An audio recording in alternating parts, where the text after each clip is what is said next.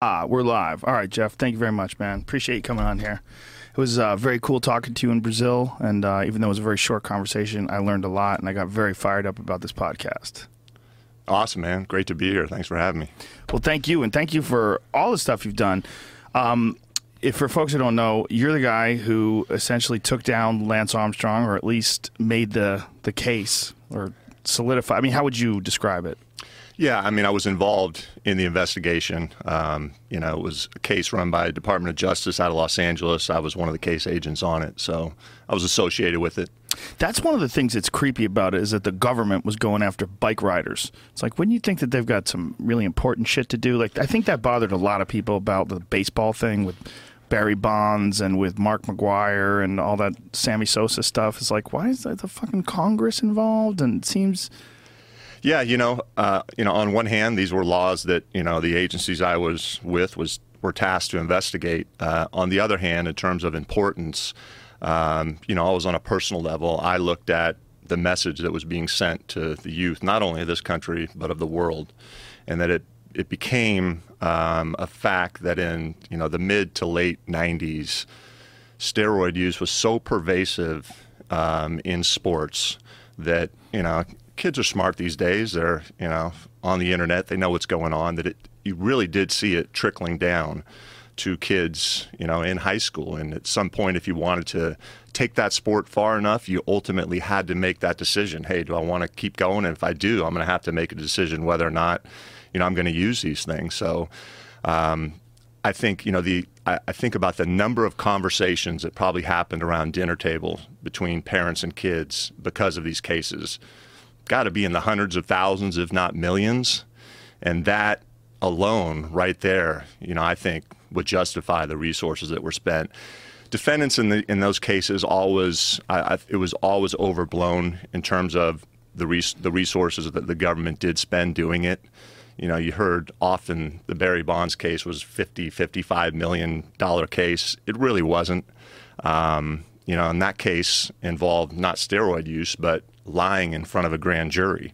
So it transcended steroid use. It was about lying and telling the truth and misusing the justice system.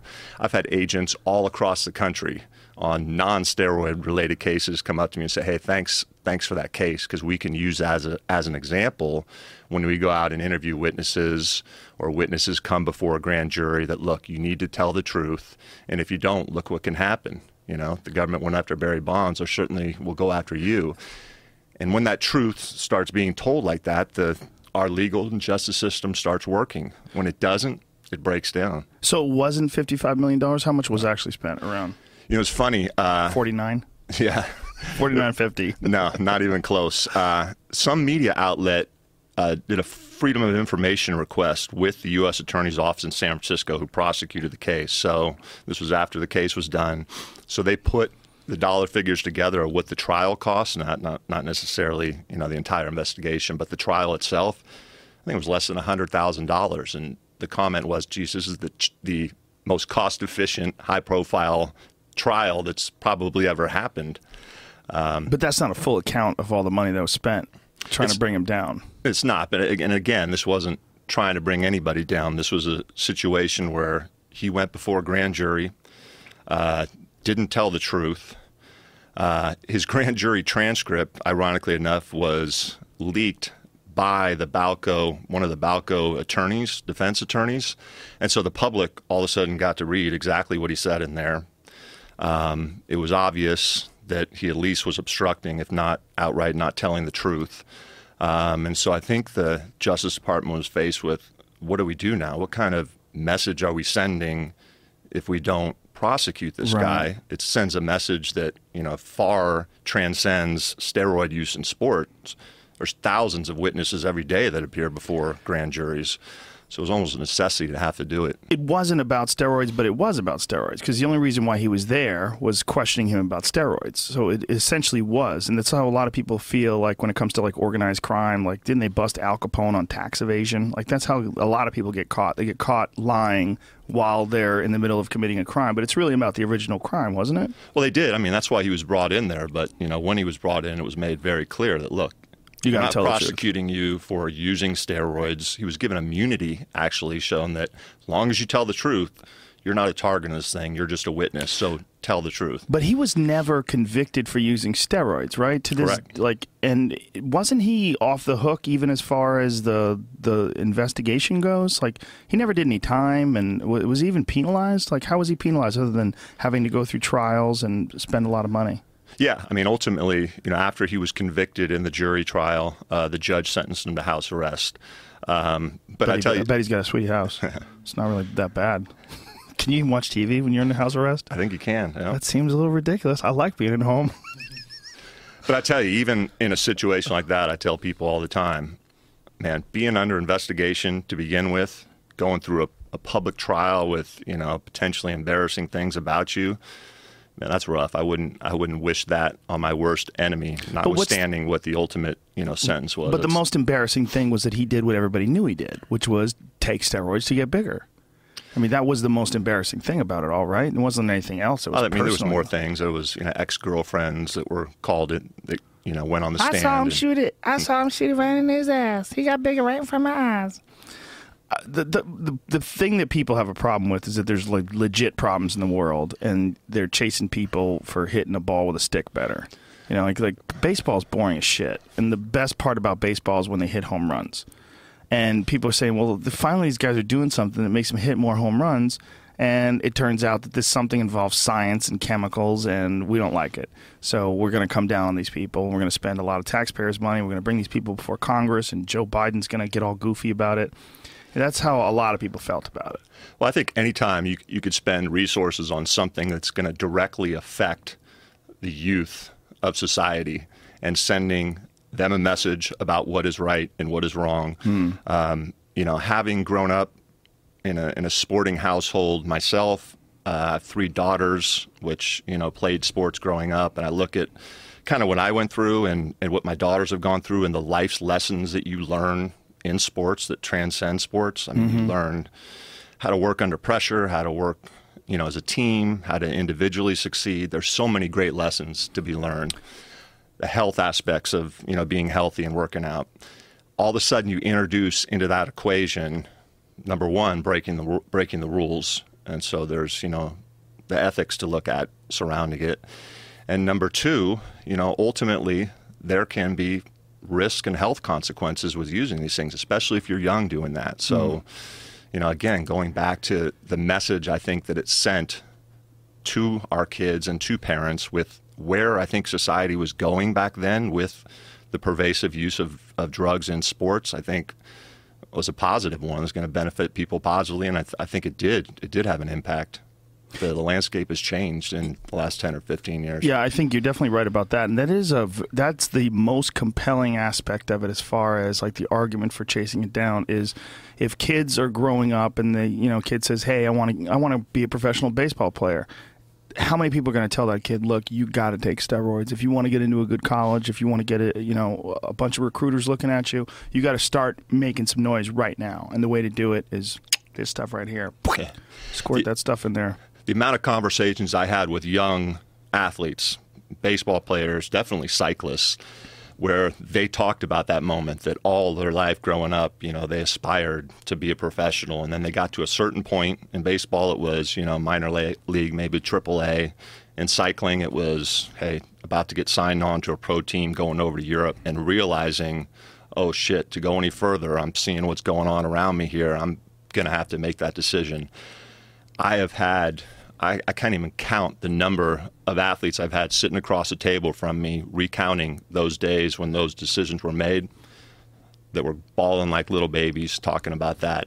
And I think a lot of it was guilt in terms of the decision that they ultimately did made, but just the pressure of, of coming to that moment, either giving up your lifelong dream or, hey, kid, if you want to go further, this is what you got to do. And in some instances, you know, kind of rebuffing that and not doing it, and then after a year realizing, shit, I really do need to do this, or I can't go any further. Had many, many of those stories told to me. Yeah, it is really crazy that sports like professional cycling, especially. Uh, we we talked about this when I saw you in Brazil. That I had a buddy that was a professional cycler for a while, and he told me this long before the Lance Armstrong stuff went down, before he got caught. He said they're all doing it. He said you can't compete at that high level. He said not only that, but the doctor that he talked to said you could make an argument that it's actually more dangerous to compete in that sport without the drugs. And then I said, Well, what kind of a fucking sport is this, man? Like, this is crazy. Then, after you and I had this conversation, I started looking into the Tour de France times. We, we spoke about this briefly mm-hmm. in Brazil. That the guy who was winning the Tour de France, I don't even know what his name is, he was breaking records that were set by guys that were on drugs. And we were trying to figure out how the fuck that's possible. Yeah, it's a bit suspicious. A bit. I mean, these are uh, hyperhuman levels of performance. And It- they're, you know, he's beating guys that we know were the elite of the elite. We're also on steroids. We're also on EPO. Yeah, the, the, the cycling, I, I think we talked about this in terms of level of sophistication versus all the sports that I saw where drug use was prevalent was by far at the top. Where you know they were investing in machines to bring along with them as they were competing and traveling to, to test their blood every night to make sure that their levels were within reason and wouldn't pop on a on a drug test or a biological you know passport test. Um, in a biological passport, if I'm not mistaken, what that means is like, say, if we test you and we get your levels, that we can test you on a regular basis and you have to stay within a consistent range. Is that the idea? Yeah, that's pretty much it. And it's, it's something we're using in our UFC program. So, you know, the more tests you have, the better you're able to read it. But over a, a longitudinal study of your blood and urine markers, uh, science and studies have shown you're going to have normal variances. You know, each human being will have a normal variance. How does that factor in with overtraining? And a lot of these athletes are overtrained, and it's it's a, a consistent uh, aspect of uh, MMA camps, as the guys are just really breaking themselves down, doing two and three a days, wrestling, strength and conditioning, kickboxing. It's just you know sometimes you, you see these guys testosterone levels, they come in they're just wrecked, and they're mid camp. Yeah, and that's definitely, you know, I'm not a scientist, but in talking to scientists who read these, they take that into consideration. I think the overtraining, you would tend to see some of those variances on the lower side, and, and that may be normal, but when they're reading these, you know, re- these biological passports, and you see some way on the lower side, and then all of a sudden you see way one on the higher side, then you know it begins to, to raise questions about what's going on. Now, a lot of times a biological passport will just lead to more intelligent testing or targeted testing. It may not necessarily be, hey, this person's definitely using, but based on these variances, something may be suspiciously going on here. Let's test this this guy or girl, you know, more, hone in on suspicions like that. And really, the the most accurate tests are blood tests. Is that the case? Blood are the most accurate, correct? There, you were. There's the other thing you were telling me about when we were in Brazil that I thought was fascinating was that there, there, there's a new type of testosterone. That they're making testosterone from yams, right? Correct. And that now they're doing it through animals. Yeah, they are. Um, so, you know, one of the most accurate tests now to use is called the carbon isotope ratio test. And what that's able to do is differentiate between natural testosterone, which all men and women have in their body, and foreign testosterone because there's a different carbon atom in that testosterone because it's made from a plant instead of an animal. Um, there's now, you know, at least in research supply companies, I don't think it's approved for use, but there's animal based testosterone floating around, which has the potential to possibly defeat a carbon isotope ratio test because it has the same carbon atom as natural testosterone does. Is there any hesitation in talking about these things because you worry that you might educate cheaters? No, I don't think so. I think, you know, I've always found that, you know, your credibility rises when you're forthright about what's going on. Um, and because on the other side of things, um, you know, the science is, you know, looking at these things and always coming up with new tests. I think something that's, in fact, I just read it today, um, and we do this in our program as well. Is uh, there was in cycling, they will freeze samples, both urine and blood, and keep them for years at a time. And cycling just recently went back and retested some of the frozen urine and blood from a few years ago uh, for a new drug, which they had just developed a test for. And they were able to catch a guy from a couple years ago that had used it. We're going to do that in UFC as well. So even if you know there's a new drug out there that you know scientists, chemists are saying there's no test for, potentially a couple years down the line when there is a test for it, we'd have the ability to go back and test that. Now maybe that athlete's no longer with the UFC or no longer competing at all anymore, but you know there's still reputation and, and legacy at stake. Wow, that's crazy. So the UFC is going to have like a giant meat locker filled with old blood and pee. Yeah, the, the, laboratories will have that. Yeah. wow, that's uh, that's fascinating stuff. Well, doesn't that? Well, there's a chain of evidence issue with that, isn't there? It's just sitting around in some sort of a lab somewhere. Well, for years. I mean, yeah, they'll be secure, you know, mm-hmm. freezers where there is a chain of custody that goes along with each sample. So outside that freezer will be guards, the paperwork. No, the, they're, they're very a lot of laboratories are very secure laboratories. It's, yeah. I've tried to get in them before. They're tough. You're signing off your life to get in one of those things. But um, no, so there's the chain of custody will be good you know going on indefinitely on those things.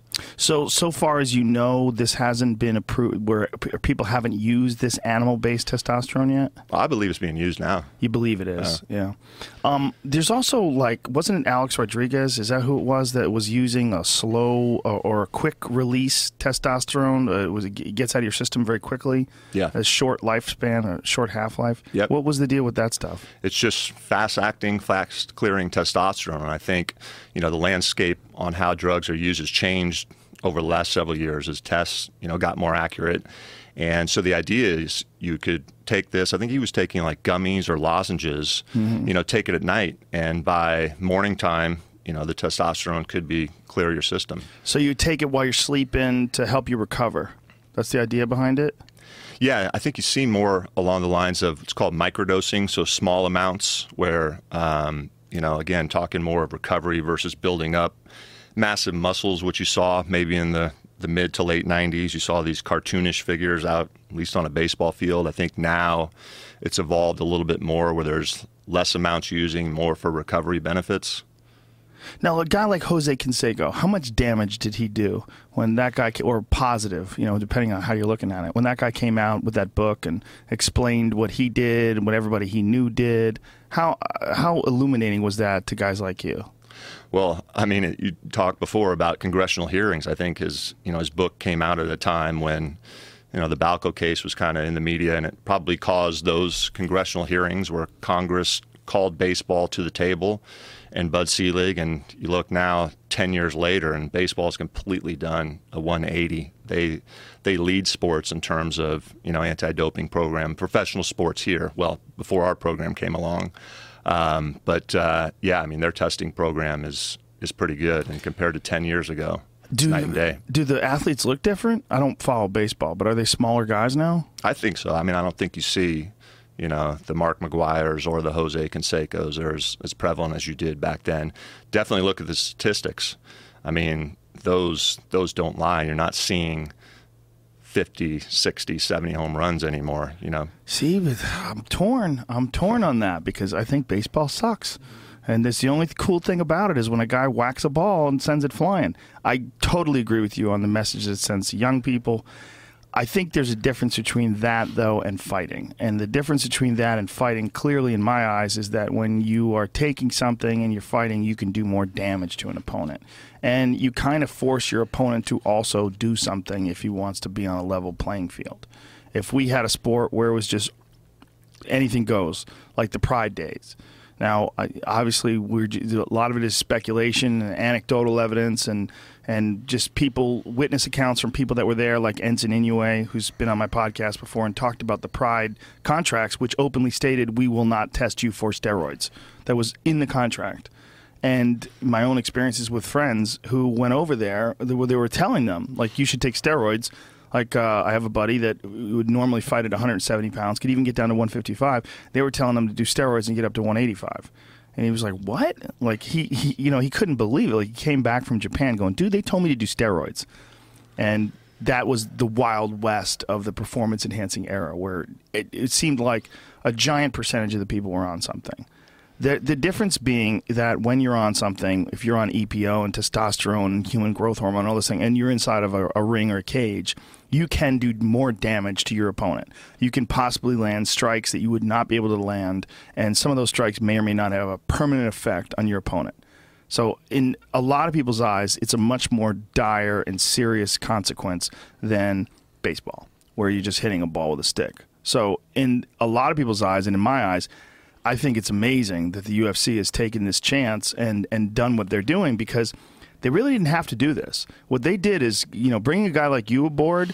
You know, I I've talked to a lot of trainers and they they, they raised their eyebrows and shook their heads like, oh, shit's going to be different now, because they realize that this is this is a a real big commitment to try to clean up MMA and uh, a commitment that, quite honestly, they really didn't have to do. They could have stuck with the Nevada State Athletic Commission's protocol, the urine tests after fights, the occasional, you know, blood test if they wanted to do random tests on people they were suspicious of.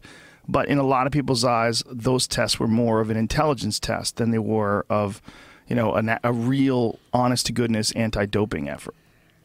Yeah, I'd agree with everything you just said. Um, I'm often asked, "Hey, do you think steroid use in MMA or the UFC is way off the chart compared to other sports? And my answer is I don't know yet. I mean, I've seen very pervasive use in other sports, so I don't think it's unique to MMA or UFC. What is unique is what you just talked about the importance of it, and that this isn't hitting a ball over the fence with a stick. This is two human beings getting into an octagon and trying to get the other to submit by inflicting pain and hurting them. And when you give someone, you know, an unfair and, and artificially enhanced advantage over that other person, uh, man, in terms of it just not being right, uh, it's at a whole new level. Um, and yeah, I mean, Dana and Lorenzo, from the minute you know I had conversations with them before coming over here, have jumped fully on board to this. And I think everybody realizes that, you know, from a business standpoint, especially short term, this this could hurt the UFC. But you know, in terms of long term and short term health and safety of their fighters, which I'm telling you, these guys are on board with. They care about their athletes. Um, I mean, this speaks volumes of what they're doing. It's a big turnaround also from just a few years ago where testosterone replacement therapy was sanctioned by the Nevada State Athletic Commission. That was a big issue that you were getting. I mean, there's no need to mention names, but I know a guy who was in his 20s who was on TRT. It's like, what the fuck? If you're on testosterone replacement and you're in your 20s and you're competing in MMA, you shouldn't be competing in MMA. You've got a real problem.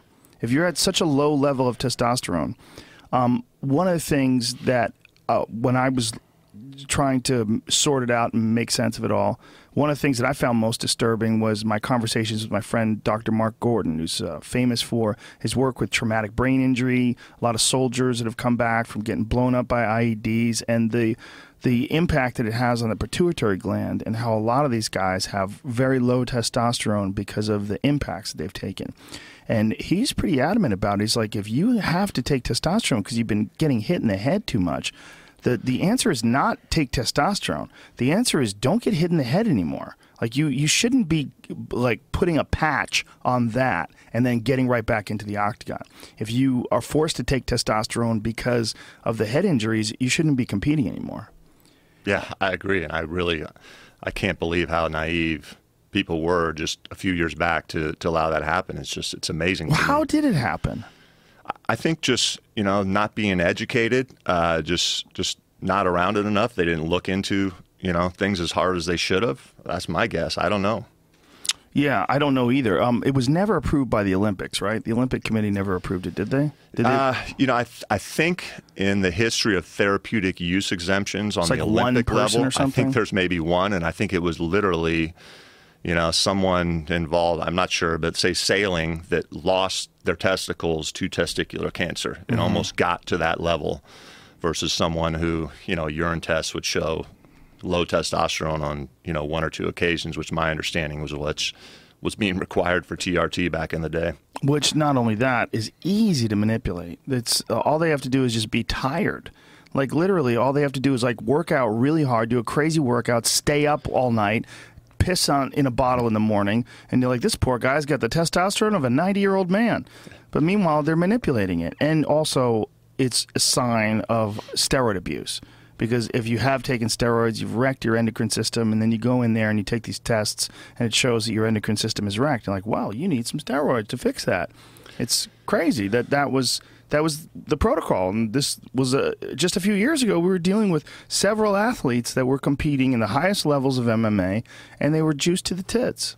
Yeah, and it's a good thing we're talking about being in the past because that you know it's not happening going forward. Our program does have a therapeutic use exemption uh, possibility for athletes, so athletes can apply for certain medicines that maybe are banned that an independent group that USADA puts together of physicians and scientists will look at to determine if there really isn't a medical need. Like what now, would that be? Testosterone replacement therapy will not be uh, therapy will not be one of those. Like a- would Um, Adderall? I'll give, I'll give you a perfect Adderall's one example. that- So, someone recently, um, one of our fighters has some type of disease where they need medicine administered via an IV every month.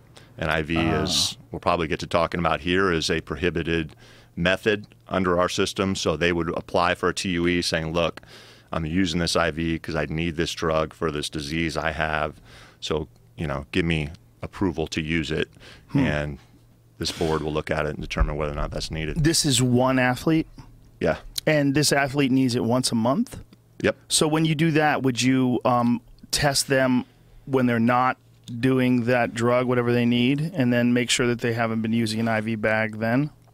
Yeah, I mean that's that's a difficult one. How USADA is going to do it. Uh, I think they would go along with their normal testing protocol on that individual, and whether or not it was you know hit that individual when they were using an IV or not. If evidence of an IV usage did come up, then they would go back and, and this could apply to, to any drug that is granted for a therapeutic use exemption. They then go back and look at that file for that athlete and say, hey, looks like that athlete's using IV. Uh, he was, you know, approved to use one under a therapeutic use exemption. Are you at liberty to say what the drug is that they have to take? I don't remember what it was. Okay. Um, now, what is the what's the reason why they can't use an IV? Is it to mask the possible performance enhancing drugs?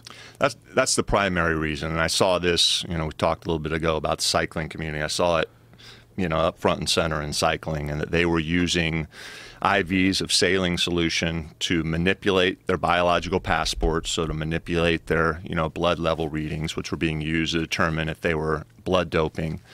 Um, it could also be used to to flush a system. It it dilutes blood and urine so that you know natural steroid steroid profiles are very hard to read after you've taken you know an IV bag. Uh, so that's the primary reason. Um, I think WADA also prohibits them for some health reasons. Um, those are many. I mean, that's we could talk. I'm, I'm sure we're going to talk about it here, but those are on many different levels. The health reasons, I think, primarily, uh, you know, when an IV is administered, um, and I've talked to to many athletes that have had this happen, especially close to a competition. Uh, there's a possibility of, of blowing out a vein or having clotting after you know the IV is taken out. If the idea is to rehydrate, it's much safer to do it orally. Um, there could be some issues with with IV administration and edema, so swelling. So cells will not be able to get rid of fluid because they've got too much too quick. Um, I have heard of that. I have heard of that being an issue with uh, IV replacement, and I think that was an issue with at least one UFC fighter. I'm trying to remember the story, but I, I God, I wish I could pit, pit a name to the story. But I know someone did have an issue with legal use of it back when it was approved, where they got edema. Yeah, I I uh, I don't know of any current fighters. I've talked to a few retired fighters who have told me about problems that they had with that. Um, Now, um, sorry to interrupt, but the the concern that a lot of people have is that a lot of these guys are cutting a tremendous amount of weight. And some of them more than 20 pounds. They cut that the day of the weigh-ins. They weigh in looking like a skeleton, and then 24 hours later, they're supposed to engage in the most ferocious form of unarmed combat we know of. What what these guys normally would do is rehydrate with an IV. They would go and they would have several bags of liquid put into their body, and then they would just blow up like a balloon. Come back in 24 hours later, and you would see them the next day. They didn't even look like the same person. They looked so much bigger. I mean, some guys, it was just freakish to see. You would see them rehydrated, and you'd be like, "Whoa! Like what? How did this guy do this?" They can't do that anymore. Now they have to drink the water. And what are the issues with drinking the water, and how hard is it going to be for these extreme weight cutting guys to rehydrate? Yeah, I mean, there, there's many issues. First off, you know, s- studies show that orally rehydrating is better for you if you're if you're mildly re, uh, dehydrated. What, what studies are they done by Gatorade? Who does these studies? Uh, yeah, uh, American. Is it uh, real? No, they're real. American uh, Trainers Association, uh, Sports Medicine Journal. There's many of them out there. Um, there's there's two things that they that they show consistently. Um, well, number one, it's obviously safer to put something through your mouth than you know put it in the needle in your vein. Uh, number two, I thought was interesting is your perceived rate of exertion. So how hard you feel you're working after rehydrating orally is less than if you rehydrate via IV. So, you know, the message we're trying to get out is look, if you if re, you rehydrate orally properly, UFC fighters, that next day you're going to feel a whole lot better Really? when you're exerting yourself. Yeah, multiple studies have showed that. Um, now, that's mild dehydration. Extreme dehydration, the studies do show that IVs are necessary. You probably should go to a hospital and get one if you're extremely dehydrated. That oral rehydration is not going to do it for you. And in this, you know, in WADA's prohibited method policy, there is an exception to IV use where if you are administered to a hospital setting and given an IV, it's okay. You don't need a therapeutic use exemption. Under our policy, you don't need to notify USADA. The problem or the catch 22 there is I think you need to notify the commission where you're fighting that you were administered to a hospital the day before your fight. And I'm they probably wouldn't let you They're probably not going to let you fight. Wow. So what it all comes down to, Joe, is that our guys and girls need to get smarter about those weight cuts and should not be excessively dehydrating themselves the day before. Let me tell you one more thing. These studies are in their infancy. Ta- I'm talking to a lot of different scientists and and physicians about this, but right now rehydration studies are showing that in 24 hours if you're dehydrated seriously you're likely not going to fully rehydrate whether it be orally or iv in 24 hours it's probably going to take more like 48 hours and the last thing to fully rehydrate is going to be the blood brain barrier. So that fluid around the head, the brain that's protecting it from hard shots, there's some science out there that shows that may take 72 hours to fully recover.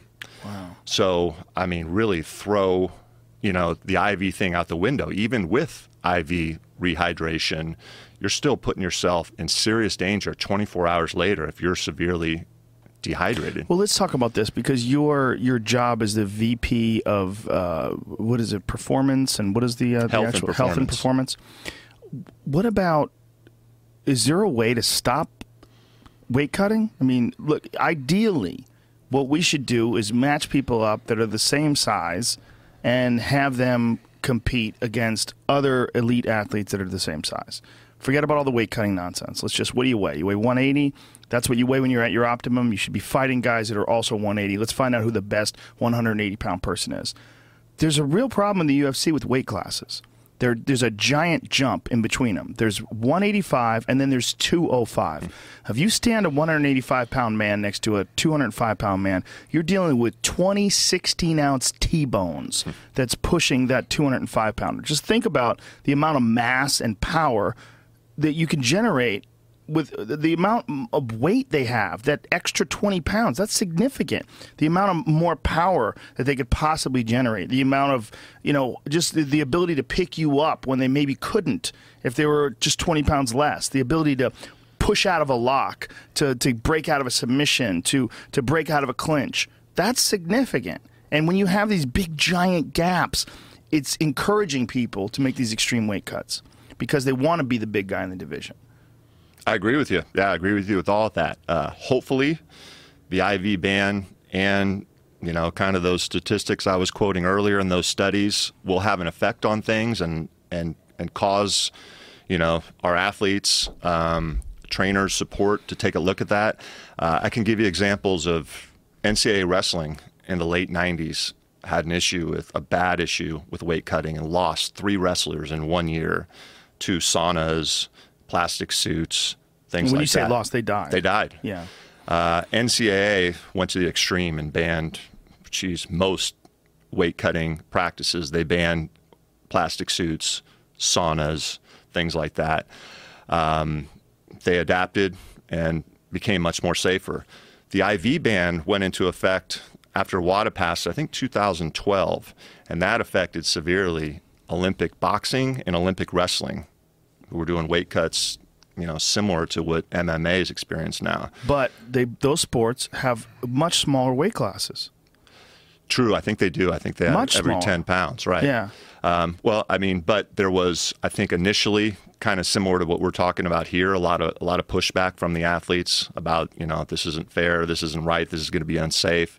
They adapted pretty quickly, and it's become a thing of the past here. So, I think, you know, in, in terms of what we're going and where we're going, I'm constantly just trying to be a, a sponge and absorb, you know, studies, science, medicine, pass it along to our fighters, pass it along internally with UFC, um, and you know, let's see where it goes. As, as I said earlier, you know, my position, and I think the position of the leadership is always with the health and safety of our fighters, you know, at the forefront.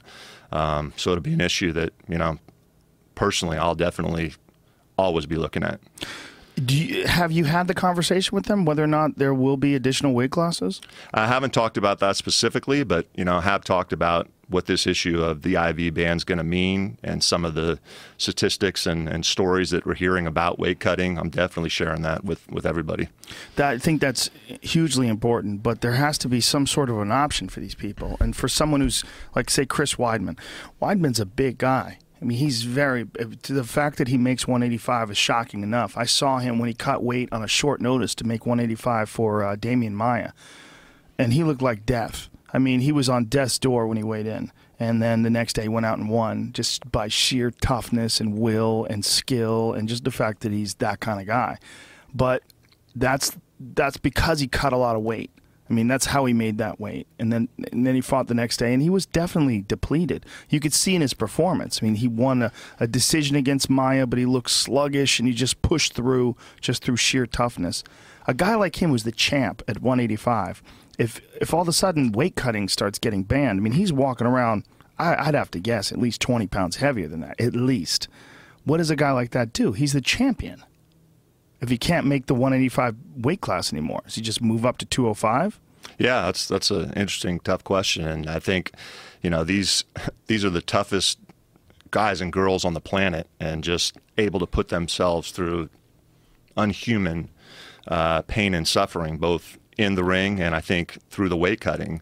Um, so you know, I I don't know the answer to that right now, other than you know, educate and share as much information. I'm not a big believer in throwing a million rules at people. I, think you take things one step at a time. Let's see what this IV ban does. Let's see kind of what the education that we're providing our athletes does, and you know, always reevaluate it month to month, year to year. I just think that there should be some sort of an option for these guys. I mean, the the idea that they have a 20 pound weight jump between 185 and 205, and then there's a big one is 205 to 265. I mean, that is fucking crazy. There's a lot of guys that are small heavyweights or just dehydrated light heavyweights, and they have to figure out what to do about something like that. I really think the UFC needs many more weight classes, and they've resisted that. They think it waters the sport down like it does with boxing, but I think it creates more champions, and more champions creates the possibility of more champion versus champion fights. I just think that these these gaps, if you're going to institute this no IV thing and you're going to change the whole system of weight cutting, you got to give these people some options. Yeah, you know, we'll see where it goes. It's not, you know, other than IVs being used to defeat drug tests, which is in my past experience, it's a new issue for me that, you know, I'm learning on a day to day basis. So, uh, Now, what about athletes in camp? Are they allowed to use an IV in camp? Like, what if they have a particularly brutal day in the hot sun? They go run up hills and they come back, and their their doctor says, "Listen, man, you're really fucking dehydrated. We would like to get an IV bag in you." Can they call you guys up and say, "Hey, we have an athlete that uh, he just did a two a day, and you know did hill sprints, and we would really like to get this kid an IV. Again, in a, in a hospital administration setting, they can do it. Don't even need to notify us. Um, that may be an instance where they would want to do it because then they wouldn't have to tell you know the commission um, if there was you know a fight coming up soon. But wouldn't that be something they could potentially manipulate? It could, but you know, they could manipulate. Yeah, uh, their blood levels, absolutely. But you know, hey, it's a balancing act. If somebody is really truly that dehydrated and needs one, you know, even if it can be used to manipulate a blood blood test, if it's for their health and safety because they're so severely dehydrated, then you know the policy's made to so as not to stop that. Mm. Now, uh, Andy Foster, who's the head of the California State Athletic Commission, has done a fantastic job here in California. I'm a big fan of this guy, and he's just aggressively going after uh, drug doping and tested a lot of people on the UFC card here. I believe he tested everyone, um, and just uh, Shlemenko, who got popped. I think they gave him a three-year Three ban, yep. but that's that's extreme. I mean, that that is sending a big, big message. Do you think that that's the kind of stuff that has to be done. Like it has to be so extreme that a few you have to have a few sacrificial lambs where the rest of the athletes have to go. Look, this is my fucking career. You know, if you want to really compete, this is the way you you're going to have to do it. You you can't take any chances because we're not talking about nine months anymore, which is not that bad for a fighter. Because the reality is they're not going to fight more than once every six months anyway. So they get you know, at, at, an elite level, it's very rare that a guy like, say, a Vitor Belfort fights more than once every six months. At the most, you might fight three times a year, right? So a guy takes a few extra months off. Not that big a deal. Three years, it's kind of the end of your career. Yeah, I agree with you 100%. There needs to be the deterrent effect up front. And that's, you know, one of the reasons I think our policy is so strong. It's our policy first time is two, but if there's aggravating circumstances, and that would be quantified as say somebody was found to take a steroid and did an IV bag just before the test, and we found out about that, that could be an aggravating circumstance, a mm. possibility of four years, which you know, as we get out and educate our fighters, I, I you know, I, I talk about those terms and I ask who thinks two definitely four is a career ender. Most of them heads bobbing up and down. I mean, unless you're on the absolute top of the UFC, you know, food chain, four years, you're four years is you're done. Long past. I mean, if you get popped at 34, then you come back, you're 38. That's crazy. It's not going to happen. It's just not. I mean, if it does happen, you'll be severely diminished, and the likelihood of you being I mean, you're going to be off the sauce now too. Like you were probably doing something, so your your system has to recover. You, you know, you're then there's also the mental aspect for a lot of these guys. There's a lot of these fighters that were fighting enhanced for most of their career, and they have this mental advantage of fighting enhanced, where they know they're juiced up, and it gives them all this confidence. Then all of a sudden you take that away, and they just don't seem to be the same guys. Yeah, you know what's really interesting on the mental side of things, and you know, I didn't. I learned this kind of throughout my previous career talking to athletes. Is the mental effort that it takes to use drugs when you're under a good, solid anti-doping system. Many athletes say, "Hey, despite the performance benefits I was getting from these drugs, I definitely felt stronger, could go longer. What it took to figure out what drugs to take, how long they were going to clear my system, worry after I took a drug, oh shit, are the testers going to come tomorrow morning? That mental burden for a lot of these athletes far outweighed the physical enhancement they were getting. That's a good um, point. That's a tremendous amount of stress. Could you imagine? I mean, our, our policy, you're going to be tested, the ability to be tested 365 days a year. You know, an athlete who would choose to use something that night, that athlete used something, can you imagine like listening for that doorbell or that door knock all night long, all morning long? There was some athletes I talked to that had surveillance systems up where they would literally at night after taking a dose be looking at their television screens and oh shit, who's coming down? Yeah, it's crazy. that now, was a huge mental task. And they can't hide either, right? It's not like you could just go to Palm Beach and take a hotel room and, and camp out. You have to like let the UFC know where you are all the time. Yeah, so we have a whereabouts program, and so that requires our athletes on a quarterly basis to fill out whereabouts, where they're gonna, where they can be located, where they're staying overnight regularly scheduled activities that they have during the day so that if USADA, who's administering our program, wants to go out and find that athlete, they can do that. Now it doesn't include it doesn't include or involve 24/7 whereabouts. Our athletes don't need to let USADA know where they're going to be at all times. If they're going out to a movie or mm-hmm. the supermarket or something like that, it, it doesn't mean that. It just means if USADA chooses on a day or night to go locate one of our athletes, they have an idea of where to go find them and can find them within a reasonable amount of time. I was having a conversation with, uh, to keep this as vague as possible. Um, I was having a conversation with an athlete who was telling me that he knew of an athlete that was not clean. And so this athlete decided to go overseas and train. Just decided to like go hang out in some other country and train there for a while. What do you do if someone says, you know, hey, I'm going to go train in Thailand? You guys going to go fly out to Thailand and, and test them? It's one of the reasons we hired USADA. USADA has partnerships with international uh, anti-doping agencies all across the world. I mean, that's that's their job. They're constantly going to conferences. They're going out and training collection officers from other international bodies. So they do. They have the ability to reach out anywhere in the world because our population of athletes is spread across the world and get a test taken or a sample taken from them at any time. Well, let's let's just say, like, I mean, I'm not uh, not accusing anybody of anything, but let's just say, if you were um, an unscrupulous athlete and you had ties to maybe people who also do unscrupulous things, and they had uh, a reasonable amount of power in a certain country, um, and you could just go there, and they kind of had deals with people, and they uh, they said, look, you know. Uh, we're we're going to give you a blood sample. We're going to give you a urine sample, but we just like you to wait here for a moment, and we'll just go in the other room, and we come back with this stuff.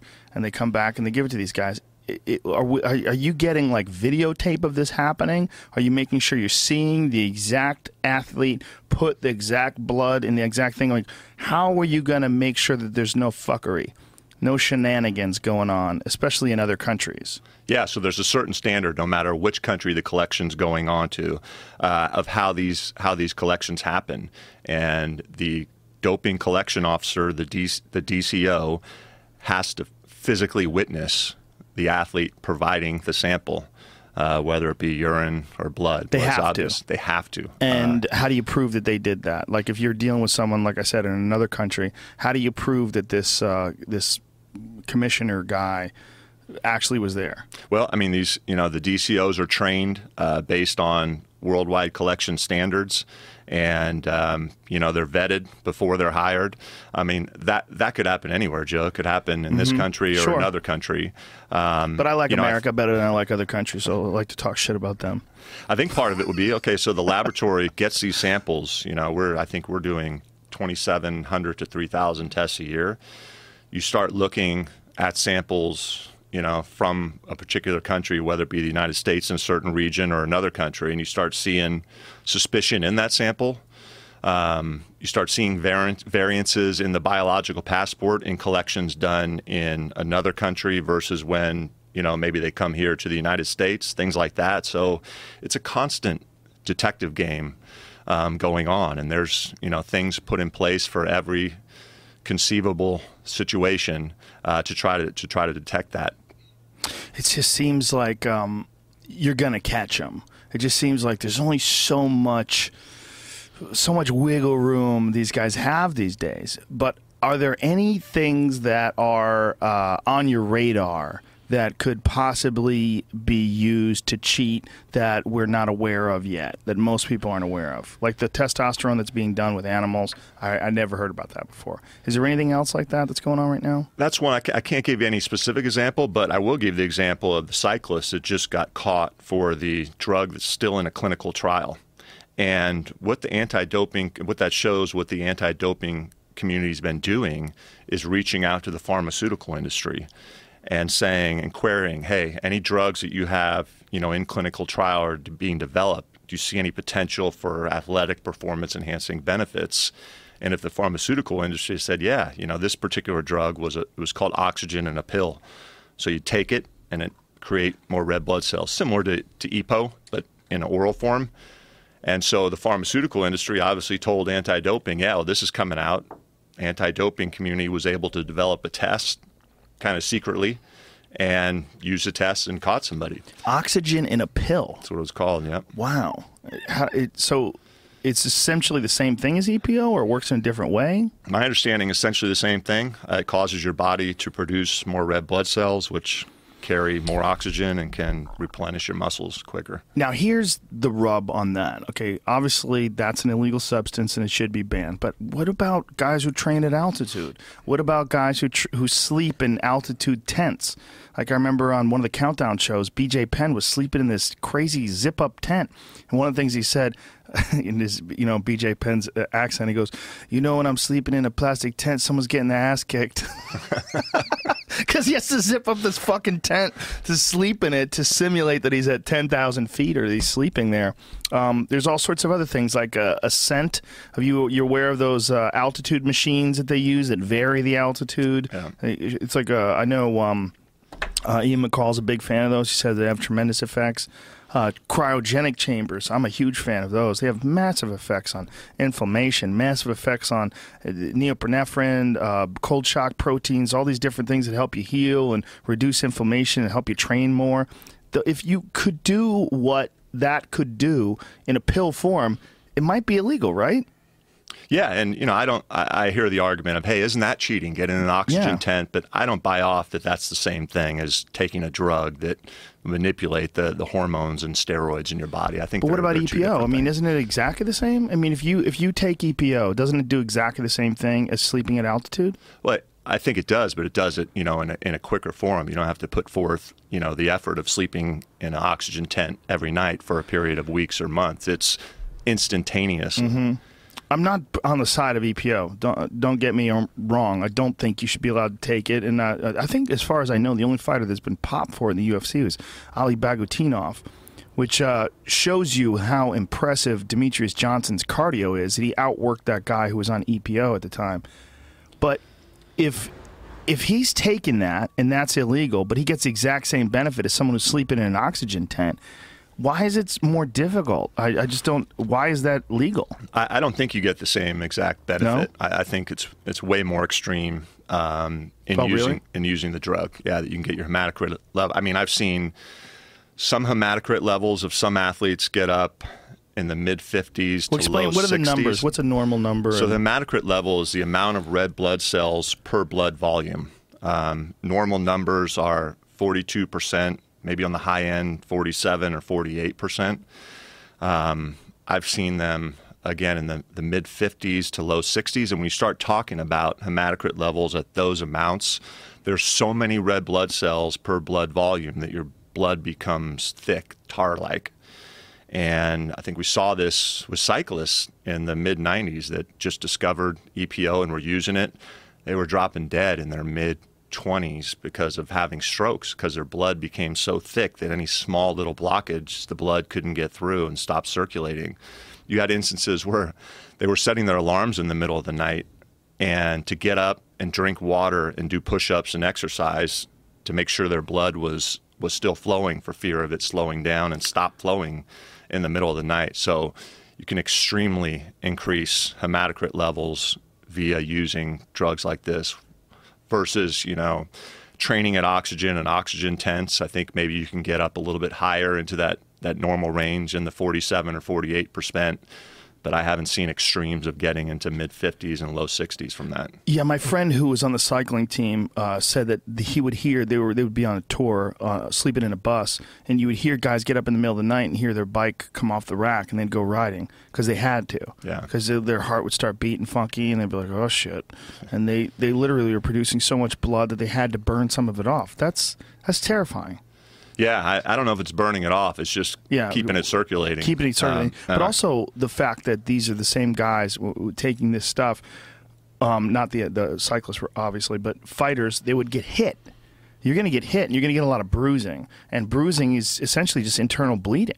I mean, that's what you're getting. I mean, you, you look at a guy's leg, and he gets leg kicked a bunch, and you see these big welts and b- black and blue all over his legs. That's blood. He's bleeding. It's clotting up inside of his leg, but he's bleeding and swelling. When a guy's on EPO, is there a, a more significant danger when, when something like that's going on? If you are bleeding like that, or if you are bruising? I, yeah, I think so. Again, I'm not a scientist, but you know, common sense would show you if you have more, a lot more red blood cells floating around that are that are able to clot, then yeah, you're likely running that risk. It's just amazing what people are willing to risk just to win. It sure is. It certainly is. That's been a lesson that I'm just I'm not surprised anymore. You know, there's you see a lot informal, uh, you know, questionnaires, interviews of athletes that if you could give up a couple years in your life, you know, and there was a pill that would allow you to win an Olympic gold medal, but you had to give up, you know, four or five years in your life, would you? And typically, you see the answers to that overwhelmingly yes. Um, you know, I think a lot of it is athletes are a little bit younger in their mid early 20s feeling invincible at that time who's thinking about you know five years on the end of your life then and i think you know, a lot of the decision making of, of taking some of these performance enhancing drugs occurs then, um, where you feel young and invincible, and who cares what you have to pay 20 or 30 years down the line uh, for making a decision now? Yeah, and there's also a bunch of athletes that are putting money in the bank of medical technology and innovation, and they're like, look, one day they're going to fix this. Let me just take this shit now, and then five, ten years from now, they'll just build me a new liver. Yeah. Yeah, I'm. Uh, you know, one thing people were kind of surprised that this is my opinion, uh, but I understand a lot of times why these decisions are made. There's such temptation financially. There's so, there's such incentive out there financially in a lot of these sports. Um, there's such pressure. I don't know what the word is. Distrust of their competitors or teammates that they all feel that that they're using something. There's a lot of distrust of sports governing bodies that they really don't feel that they care because their programs aren't solid. And so I've had I've had so many of these athletes really surprised that you know I say hey I understand why I made that decision I, I get it as opposed to you know the right. hell are you doing you should never have done that. So you, um, you play I good understand cop. It. You're the good cop. I do. I mean I really genuinely feel that. I like to think that I wouldn't make that decision, but hell, if I was in my early 20s, mid 20s, I don't know. I couldn't sit here and tell you that. And if you're in the culture of you know you're in these camps and everyone in the camp is using, you most likely would have a problem if you weren't, where people wouldn't trust you, or you know they would they'd be more likely to turn on you, or you'd have a problem training with these people. I mean, there's a there's this culture of camaraderie that comes with fight camps, especially where these guys have to trust each other because they're beating the shit out of each other on a daily basis, and they have to trust that they're hitting each other at 60, 70 percent, not 100 percent, and that they are trying to work and help each other. Have you had resistance from any camps in particular? No, outwardly, no. It's all been positive.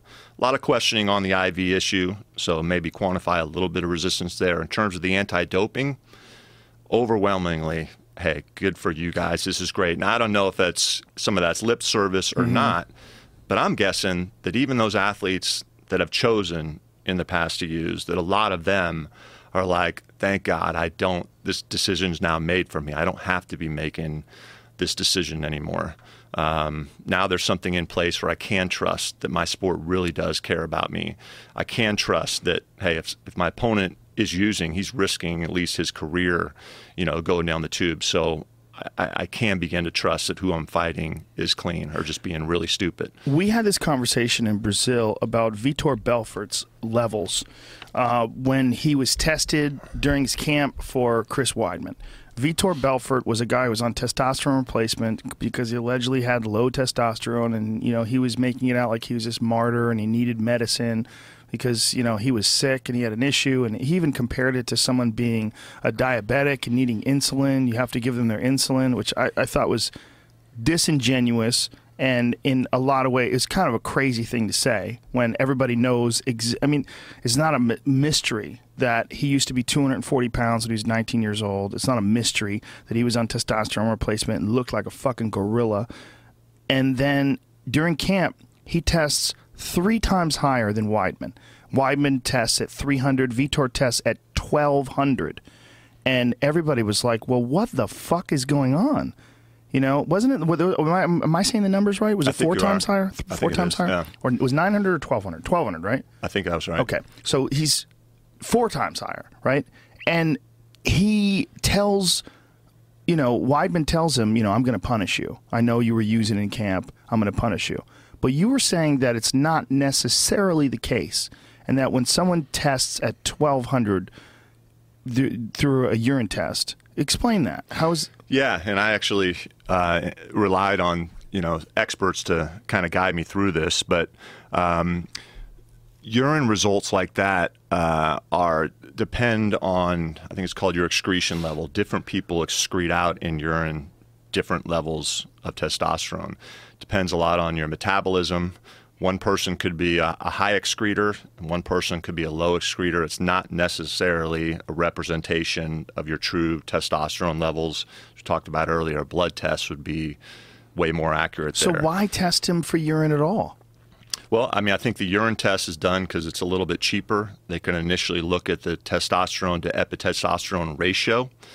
That is a pretty true marker in urine. The amount of testosterone that you have to epitestosterone. The levels can vary, vary depending on how you're excreting out, but that ratio, you know, will stay, will be very accurate of what's in your body. A normal human has a one to one ratio. Um, there are some variances on the positive and on the plus and negative side. And if you look at what Vitor's ratio was there, it was within normal range.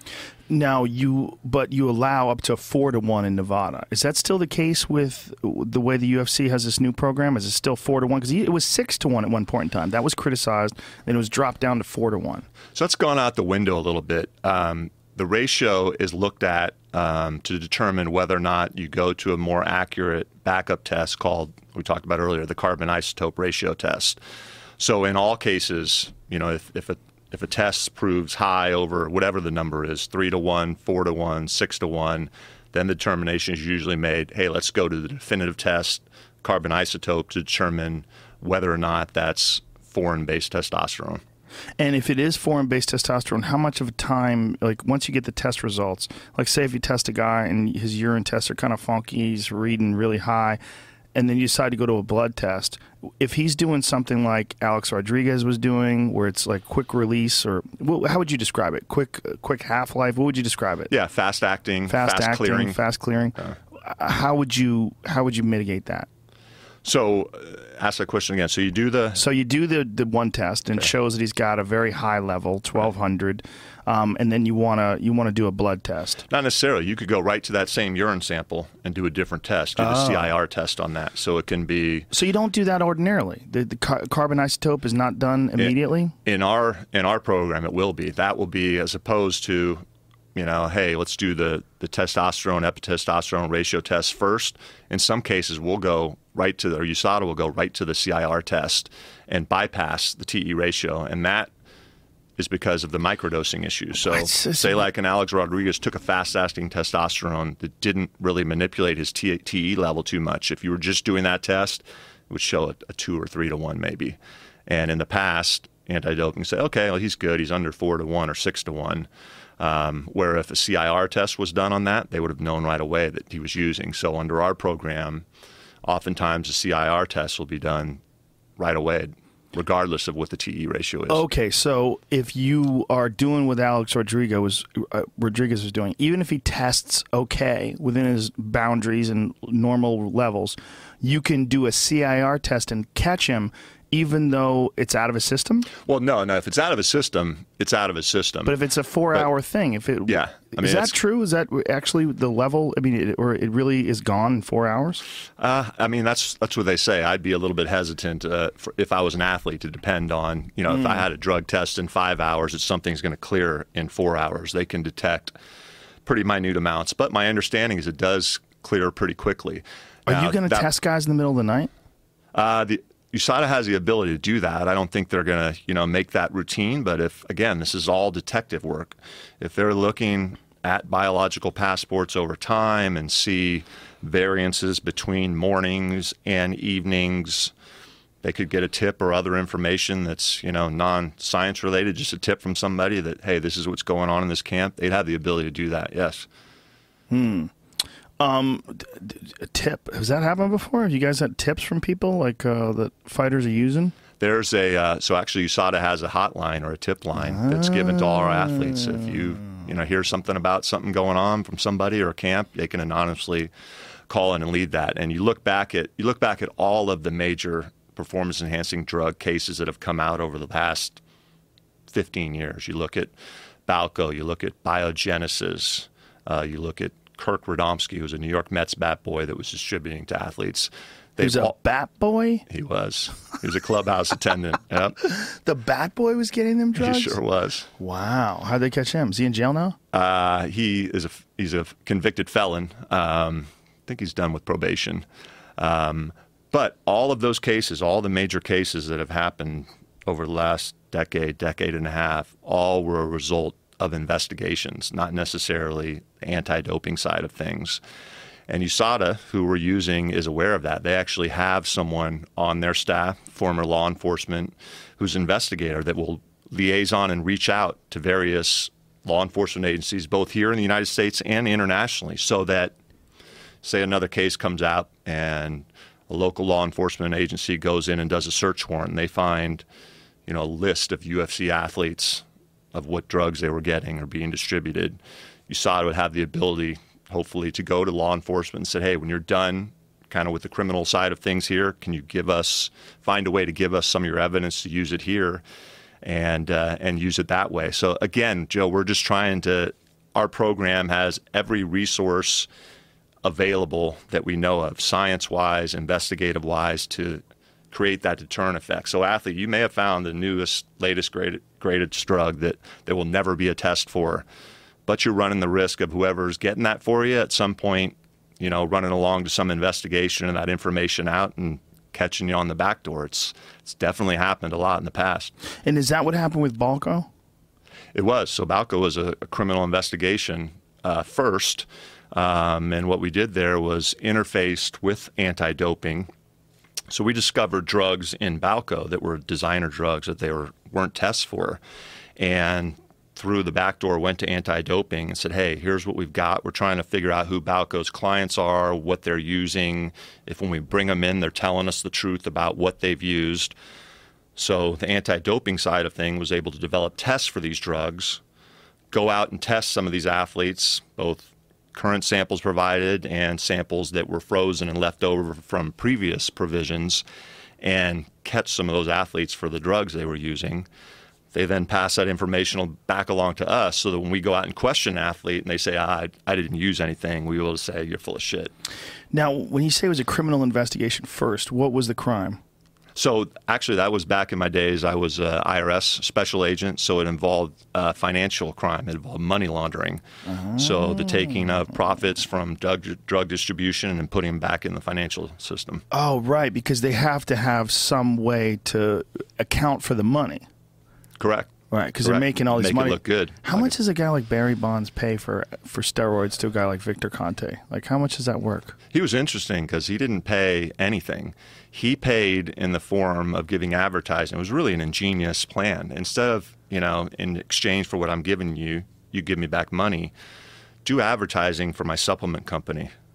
Go in Ah. magazines and, and ads and say, hey, you work with me and my supplements, and they're the reason for your success. Like So- ZMA and stuff like Exactly. that. Who knows what the value of that was of that advertising? I mean, for a guy Millions. like Barry Bonds, millions. Millions. Yeah, it's really an ingen- it was an ingenious plan, money laundering plan. I've had Conte in here, and Dana White fucking hates that guy, but I found him to be a pleasant individual. I didn't have a problem with him, and he was very forthright. He was very honest about what he did and how he got away with it, and what he thinks is going on right now. Um, a lot of people are suspicious of him, of course, because I mean he's now like working as an anti-performance enhancing drugs advocate when he became famous for being a guy who provided performance enhancing drugs to athletes. It's a weird sort of turnaround late in life, and people are they're suspicious, and, and you know rightly so. But what he has uh, what he has done is at least illuminate what he was able to pull off. Yeah, you know, I, I'm asked about him often, and I always say, hey, I, I welcome anybody over to, to the good side. Um, I'm a Do you believe firm, him? I'm a firm believer in second chances. I think Aw, you know you. you have to you have to take everything he says with a little bit of grain of salt. Um, I read something the other day that he still keeps a hand in kind of the dark world, and that's where he learns about all this stuff. and if you're, if you're truly if you're truly an anti-doping advocate and you know about things going on in the dark world and you're not, you know, exposing who those people are, then you're really not truly an anti-doping advocate. But uh, guy's a character. I mean, I enjoyed. He's one of those guys in, in my former career. You run into a lot of characters like that, and I enjoy everything about those people. It's just you know living life and running into characters like that, whether in a good or bad way, So makes you- life fun. You enjoy it because it's it's part of like the flavor of the gig, Absolutely. and also because you're a pretty straight edge guy. You know, you Yeah. like people who are living on the edge like that. It's always fun to see how the other side lives. I don't trust anybody with a fucking mustache like that. I'll tell you that. When you got one of them little skinny mustaches, there's just very few people that I trust. Maybe a couple black guys, maybe some people of Puerto Rican descent that have a little skinny mustache. But I don't know, Conte. That mu- you've seen his mustache? Yeah, it's uh, there's something about that mustache that makes I- me go, hmm. you know, I just hope at some point when, because he does, he's, he's got a bit of a platform. You know, still a lot of. Well, hell, you had him in here. Look at I'm- that mustache. Get the fuck nice. out of here, dog. Come on, son. I'm waiting for. You know, he's been critical of me. I'm waiting for Really? a thank. I'm I've been I'm waiting for a thank you from him for How's bringing him critical? over to the good side. What's his criticism been? Uh, I don't even know. Don't listen to it. Don't Good listen to it really. But Good for you. Um, Aldo, Jose Aldo has said that he won't do the IV, or, or that he won't listen to the ban on IVs. He's going to take it, and he said they'll still let me fight. You know, what do you think about that? Uh, actually, when we were in Brazil a couple weeks ago, I had a conversation with him about that, and he said it was just one of those days where he was in a certain mood, uh, maybe a little bit joking, maybe a little bit pissed off about something else, and said those things, and said he shouldn't have. Doesn't believe those. He apologized for doing that, and uh, so I felt pretty good after Conor that meeting. that McGregor. felt that way. Crawled inside that dude's head and camped out, planted flags, shit all over the place. I mean, that guy was dealing with some serious psychological warfare at a level that I don't think he had ever experienced before. He is Conor's really good at that, isn't he? He's All the shit. best. He's the best. It's like he took Muhammad Ali and Chael Sonnen and he rolled it up in this crazy Celtic warrior character and just and I mean just and he's good. That's the thing. He's not just a trash talker. He's fucking dangerous. You It's know. a, it's a once in a lifetime personality. Yeah. and he pulls it off consistently. He's always on his game. Well, the fact that he was willing to bet Dana and Lorenzo three million dollars that he would knock Mendes out in the second round, and he knocked Mendes out in the second round. I mean, he's a fucking freak. He really is. He's a freak. I wonder if it if it comes naturally or he sits sits around at night plotting these things out because he's, he's so damn good at it. Well, he was always a very good fighter. I was a big fan of his when he was competing in Europe, and uh, you know he's fighting in the UK and quite a few. And actually, uh, I tweeted him way back in the day before he ever came to the UFC, saying that I, I enjoy his fights and I hope he gets over here. And then, boy, did he get over here! Jesus Christ! I mean, that UFC weigh-ins when he fought Mendes was the craziest thing I've ever seen in my life. Of all the fights that I've ever called, all the weigh-ins that I've ever been at, I have never seen anything like that in America. And it was like we were in Dublin. So amazing. I'm I'm four months into this, so I'm I'm a newbie, so I expect that now. Don't And all the expect that. go to. No, that was that was a total outlier. I've never seen any. Well, expect it if he fights again though, in a bigger way.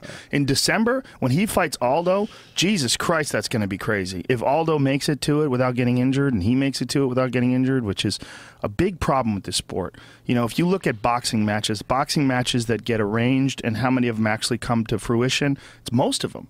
Most fights get scheduled, they come and they, they actually they come to pass with the UFC, it's it's maybe seventy percent. You know, maybe seventy. May, I mean, I might be wrong, but if I had to guess, like big fights, seventy-five at the most. Twenty-five percent of them fall out. It seems like just Yeah, it's interesting. It's it's another. It's it's lagging behind a little bit the anti-doping side because that's taking up so much of my time. But it's another responsibility under my title is to try to provide our athletes to reach out, provide them with other resources in terms of training, rehabilitation. We've uh, reached out to a couple companies here domestically, Exos, which does a lot of training for NFL draft picks. Exos are out of yeah. What is that?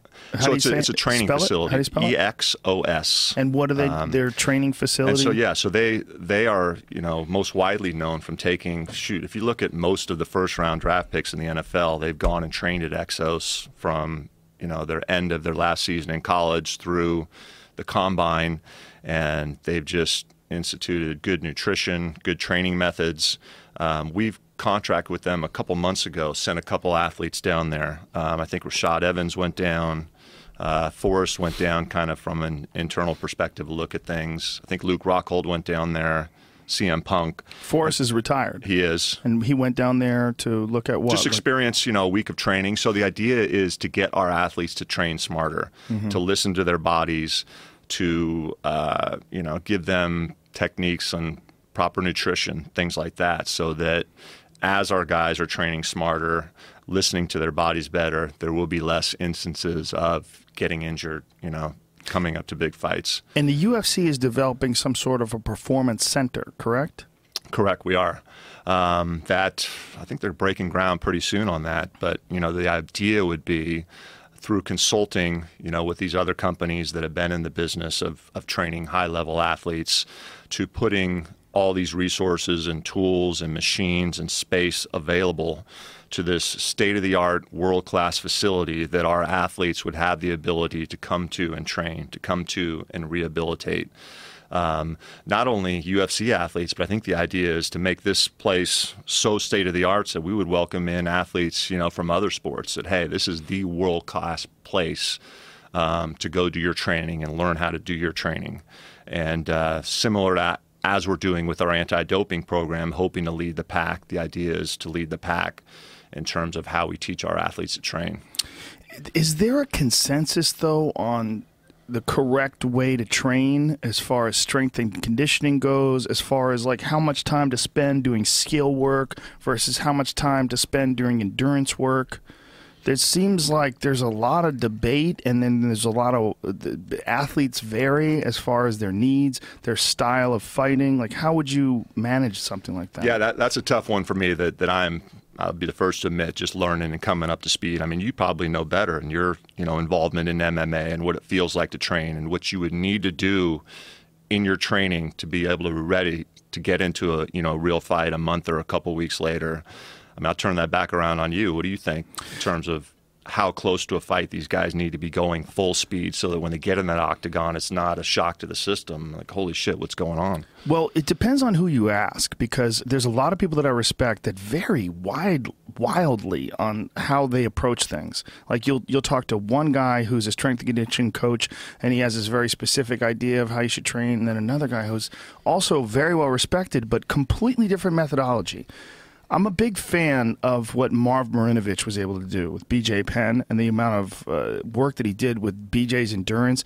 I think that BJ during that time was, just one of the greatest of all time. During the time we fought Diego Sanchez and Sean Sherk, and the, when BJ was in his prime. And I know during the Diego Sanchez fight in particular, was an absolutely brutal camp for him. And he went and worked with him for only a couple fights because it was so so goddamn brutal. But a lot of people think, and uh, Nick Curson, who's a protege of Marinovich, I've had him on the podcast. We discussed it pretty pretty deep, and he thinks, and I, I like the way he thinks.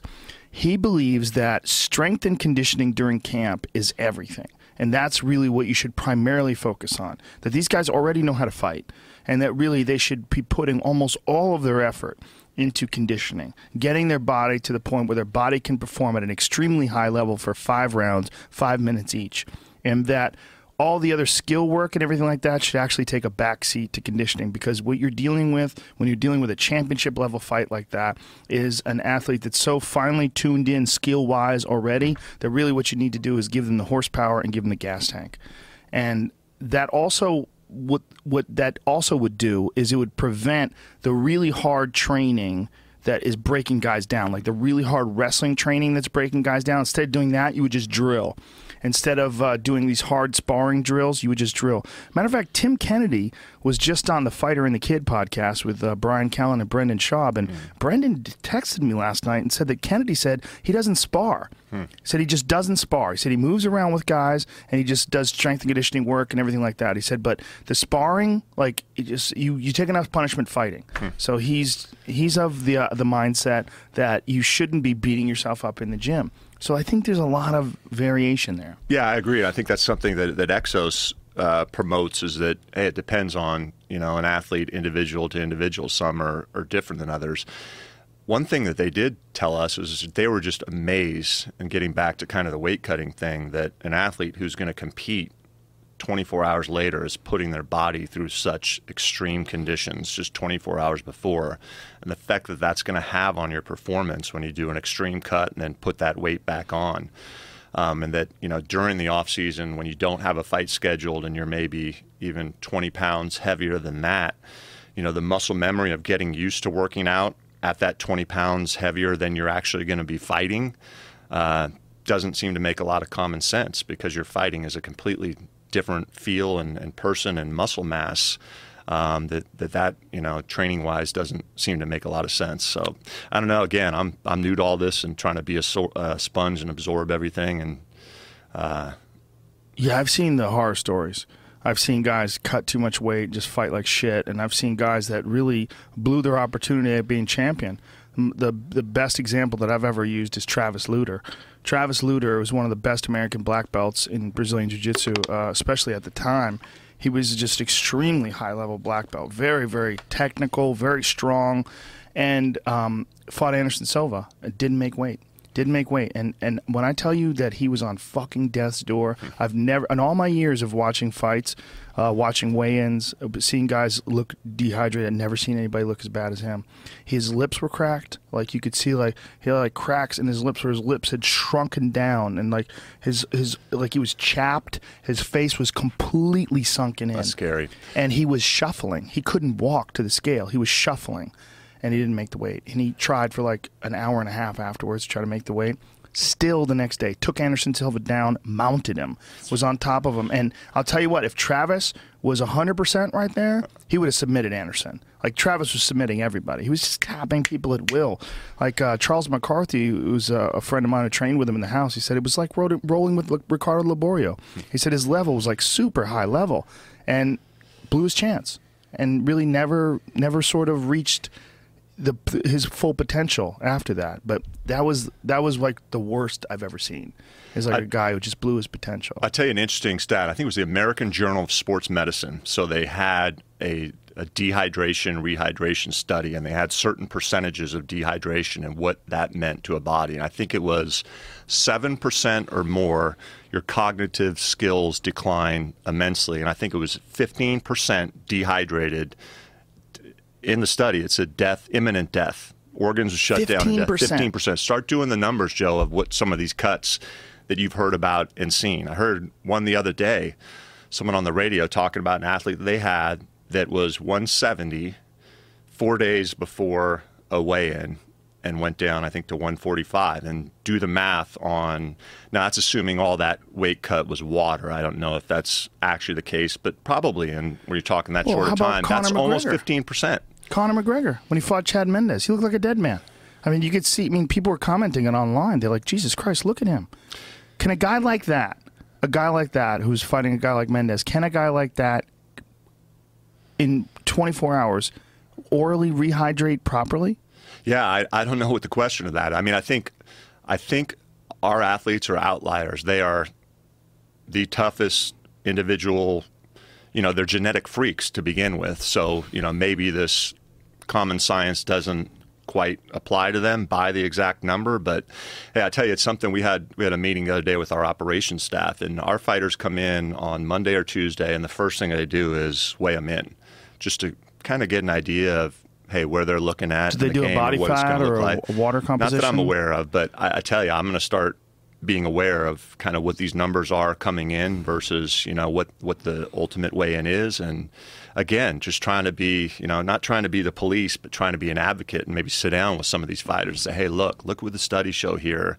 You know, look what you're subjecting yourself to. Maybe you can get away with it, you know, on the outside, but on the inside, these things don't go away and you're probably doing, you know, lasting damage. Have you talked to any ex fighters? I've talked to a few about that have ongoing kidney problems they're probably going to have the rest of their life, thyroid mm-hmm. problems, or their thyroid's all messed up from these extreme weight cuts. Mm-hmm. It's definitely out there. Have you had? It's any? devastating. Yeah, it's devastating. Um, and well, Daniel Cormier didn't make the Olympic team because, or in, didn't compete in the Olympics because of his kidney shutting down.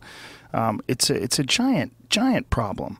Um, it's just it's awful, and it doesn't. Here's the thing: for a guy like Aldo and a guy like McGregor, the, what what really people want to see is they want to see Aldo fight McGregor, right? They don't give a fuck if they weigh in at 145 and then rehydrate back up to whatever the hell they weighed before that. That's nonsense. What they should do is figure out wh- where these guys are healthy. Like, where are you healthy? And then we're going to see the best fight out of these guys. The problem is the title. The title is everything, right? You want to be Chris Weidman is the UFC middleweight champion of the world. If Chris Weidman releases his title and says, "Look, I can't make the UFC's 185 pound limit anymore because of this new um, non IV using policy," so I'm just going to drop the title. Chris Weidman could still have huge super fights because he's Chris Weidman and everybody knows he's a bad motherfucker. So if he decided to fight at 205 or whatever, people are going to line up. It Doesn't matter if it's for the title. He's got a name. Ronda Rousey has a name. Conor has a name. But there's a lot of guys that just don't have a name. So for those guys, it's that that that title is critical. The difference between Robbie Lawler fighting Carlos Condit just in a fight and Robbie Lawler fighting Carlos Condit as a champion, it's a big goddamn difference. It's a big difference. And that's unfortunate because I think that this the, the the situation that they're in right now where they have to hit the specific weight class I think we should match guys up based on their size and not based on uh, weighing in 24 hours beforehand at a very specific weight. I think it's dangerous and I also think it's irrelevant. I don't think it matters. I mean, I think there's advantages that guys would have if they were a, more than a certain amount over their opponent or less than a certain amount. Uh, you know, there's a way that you could mitigate that though. There's a way that you could figure out like what what what is the range that these guys could weigh in, but make sure that they are within the range of dehydration, within the range of body composition, and then they're not fucking with the numbers any. Let's find out what you actually weigh. What is, what what does Johnny Hendricks actually weigh when he fights? When Johnny Hendricks is at his best, that's where Johnny Hendricks should be fighting. What about Tyron Woodley? All those guys, and figure out where everybody belongs, and then compete at that level. But everybody's competing for titles, you know, and I think that is part of the problem: is the 155 pound title, the 170 pound title. But really, what we want to see is the best fighters fight against the best fighters. That's where the money's at. Yeah, I, I hear you. I, I don't think there's you know a simple answer to this. I think it's you know it's a process and steps. I mean, all I can say is, and I already am being this, but I'm going to be the squeaky wheel here. That you know, hopefully at some point squeaks enough that you know gets some grease into this. And in terms of the fighters, hey, I have just one interest in mind. I have one goal and one interest, and that's looking out for their health, short and long term, with everything we're doing, with this anti doping program, with the IV ban. I mean, it, it is ultimately, I, I challenge anyone to say that I don't have that, you know, at the forefront of what we're trying to do here. I certainly think you do, but I just think that the IV ban without some sort of weight class management is is almost like counterintuitive. I think there there has to be something that allows these guys who they've you know if a guy like Weidman has worked so hard to get to the 185 pound title, to all of a sudden he can't make it anymore because he can't use IVs. It just seems ridiculous, or because you have a policy that he's too dehydrated, and you check him and you find out what he's doing to get to 185. Even though he's been doing his whole career, you guys step in and say, "Hey, this is too dangerous, and we're not going to allow you to do it anymore." That's you know, it's kind of crazy if he's got to move up 20 pounds. He's already talked about fighting Jon Jones. A statement he made recently, and uh, it's one of the things I love about this guy, is that he wants to fight the best guys in the world, and he says if Weidman or if Jon Jones rather comes back, he goes, I have to fight this guy because he's the best, and I, I, I'm not leaving the sport until I fight John Jones, and because he's the best at 205, and so he wants to do that. But I just think that I think the making the weight cut and making that weight class is probably reducing his career and probably reducing a lot of these athletes' careers. They can do it, they get through it, but at what price? And that price is, I'm sure, cumulative. It has to be. Yeah, I, I hear everything you're saying, Joe. Um, you know, the only thing I say is this program's been up and running now for a month, month and a half. Um, They're not gonna listen know. to me, man. They gotta listen to you. They think I'm crazy. You gotta you gotta talk to them. Weight classes, more weight classes. And all the people who fuck that, you're gonna water down the sport. Shut up, dummies. Shut up, all of you. You don't know what you're talking about. this fucking sport is so filled with crazy people. They're willing to do anything to win. I mean, that's one of the one of the things about the weight cut is that the amount of effort, the titanic effort that it takes to get down to some of these weight classes and rehydrate and compete against world class athlete, world class athletes in the toughest sport in the world 24 hours later is just nuts. They're superhuman on so many levels. So many levels. Their fighting skills, their ability to, you know, withstand pain is just incredible. The mental toughness too, the mental toughness that it takes to go through those weight cuts and then compete 24 hours later is just insane. So we were talking earlier about the designer drugs that you're catching people on, or these um, drugs that they're testing. Um, that they like we were talking about the cyclist. Um, is there anything else that's like that that you may see coming up? Possibly. I mean, I don't have anything you know for you here today, but um, there's constantly drugs in clinical trial phase that could have an application to you know performance enhancement. And how do you guys stay on top of that stuff? Like, what is what's the method of making sure that you're aware of every new thing that these guys are doing to try to get some sort of an advantage, and when these things should be legal and illegal? Yeah, what's I mean that's that's the role of the anti-doping authorities and USADA who we use, and they constantly interact and interface with the pharmaceutical industry, so that when they know these things are in the pipeline, they can get a look at hey, what's potentially performance enhancing or not. I think the pharmaceutical company's been pretty cooperative about it. I mean, you know, financially they could probably care less, but you know, it doesn't look good. I think when they have a product like an EPO, which is a great drug for you know someone who has cancer or is anemic and helps your body create red blood cells that you need to live. Great drug, but then you you know most of the press about it is athletes that are using it to cheat. So I think it's good you know, from a reputation standpoint for the pharmaceutical industry to, you know, get on top of these things and seeing what the application could be and, and helping anti-doping with that. Is there a window where these guys are going to be able to use certain things that you guys haven't caught on to yet that are uh, actually legal for them at a certain point? Like some natural supplements perhaps that turn out to be like a little bit too effective? Like how do you make that distinction? Potentially and that that really lies with WADA the World Anti-Doping Agency and they are constantly monitoring things. There's certain things I forget what it was we were talking last week but they have things on their watch list so that something like you just talked about could be some type of legal supplement and they're taking a look at it and studying it. What are the performance enhancing benefits? Does it have side effects where that you know if you had athlete A say hey I don't want to risk myself to those side effects so I don't want to use that even if it is legal is somebody gaining an unfair advantage because they're willing to risk those side effects? So it's a constant monitoring process being done by you know the, the, the top level anti-doping authority, which is WADA. Now, what about unintentional contamination? Anderson Silva just got through this big, crazy trial in Vegas, which I'm sure you watched. I that. was in the front row. I was right behind him. What yeah. the hell was that about? The the songs that kept playing. That was that hearing was disturbing on so many levels. So many. Levels explain levels. to people what I'm talking about because eh, for some, if they hear it from me, they're going to think I'm kidding. Like, explain what was going on. So they had uh, they had a little conference call device, which they had actually a couple scientists on the line for that were testifying about some of his tests, and somebody out there was able to get the number, and in the middle of the hearing was playing these songs. Uh, so Let's Anderson was sex. yeah he was talk, he was testifying about the Cialis that he thought was Cialis that he was using, and I think a Shaggy song came on, yeah, Salt-N-Pepa song came on. Yeah, was, songs about sex kept coming on during the. It was such a zoo. The whole thing was just so ridiculous. Yeah, it wasn't good. it wasn't it was, good. It was great for people that were paying attention. I mean, the courtroom burst out in laughter. Yeah, but it's I mean, sad. Somebody's career, reputation at stake. You know. Right. I mean, to me, that's I'm all about having a little humor injected into things, but I hated to see that. Um, I well, I can't say I hated it.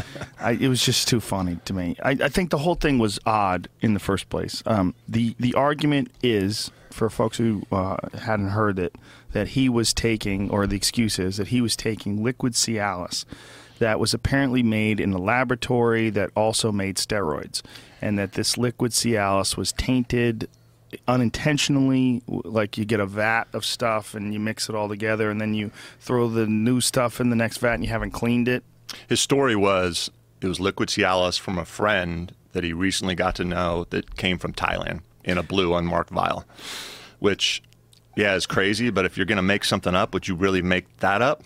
I, I would lend more credibility to that story because of the personal nature of taking it and maybe the embarrassing the embarrassment around taking that. He could have come in and said, "Hey, I used a protein powder and found something in it." I Right. I would So lend some more credibility to that.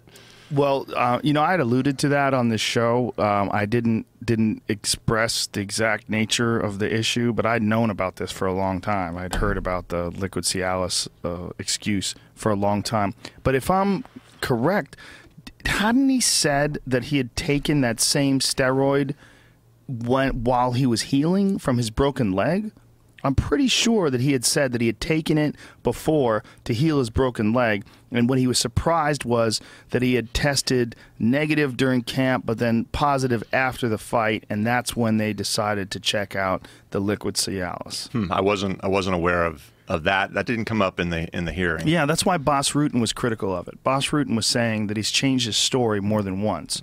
And Bas was saying that, that this is what he had said, that he had taken it to heal up his leg, and then, you know, then it was this new excuse with the liquid Cialis. And if there's a lesson I learned over the years of seeing so many of these high profile athletes kind of get brought to the table and, you know, their reputations kind of tarnished forever is come to the table and just Be transparent. admit exactly transparency. The, the public's very forgiving, very forgiving.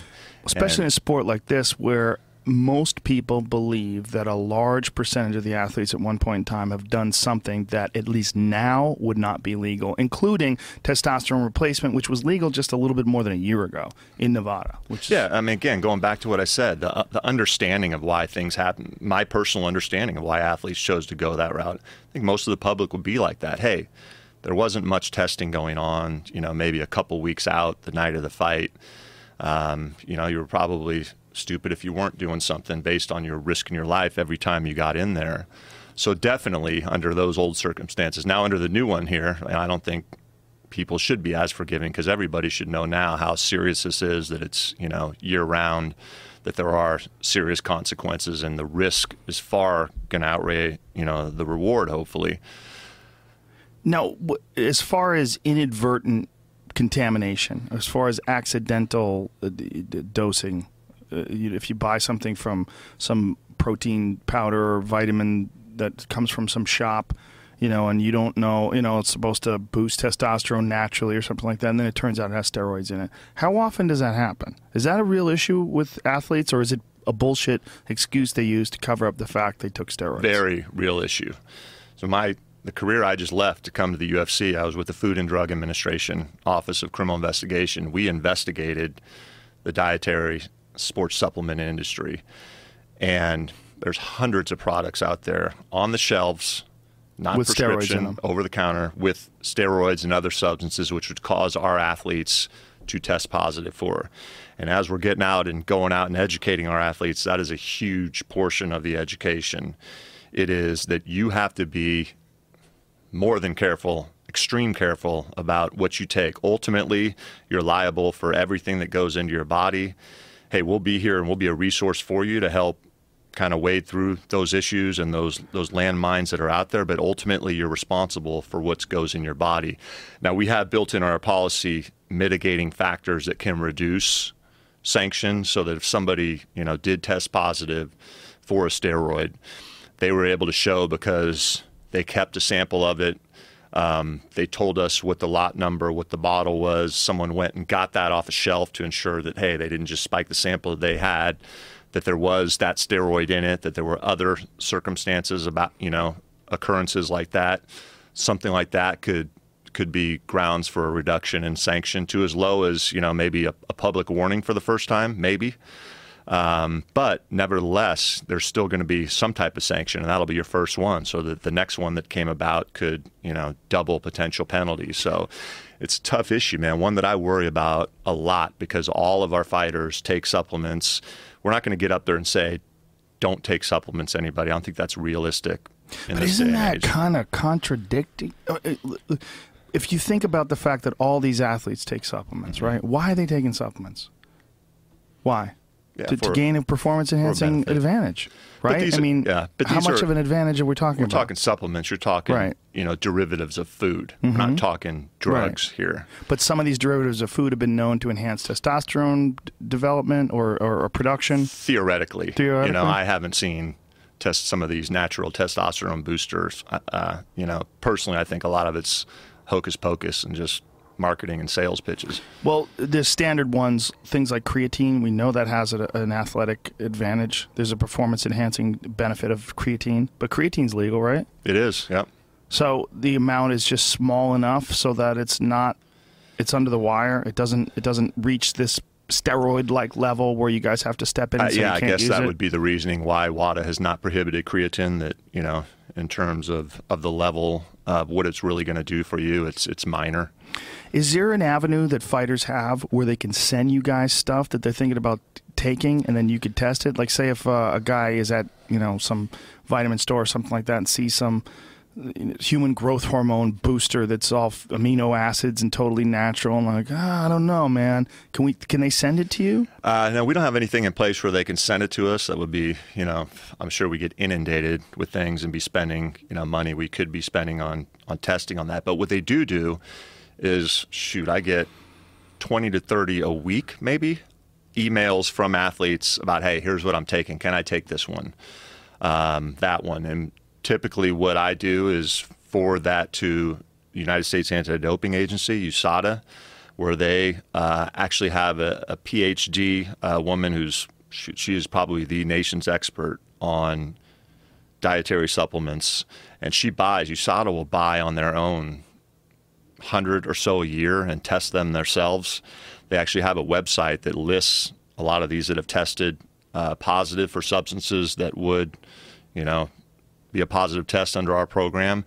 So yeah, we're constantly answering questions, providing resource, but ultimately I tell everybody and they're disappointed and I say I could never give you 100% green light to take something. I can't on the other side say 100% don't touch that one. Right. I can give you red flags, but you know, even you know, the most reputable company that sells, you know, their vitamin in Costco.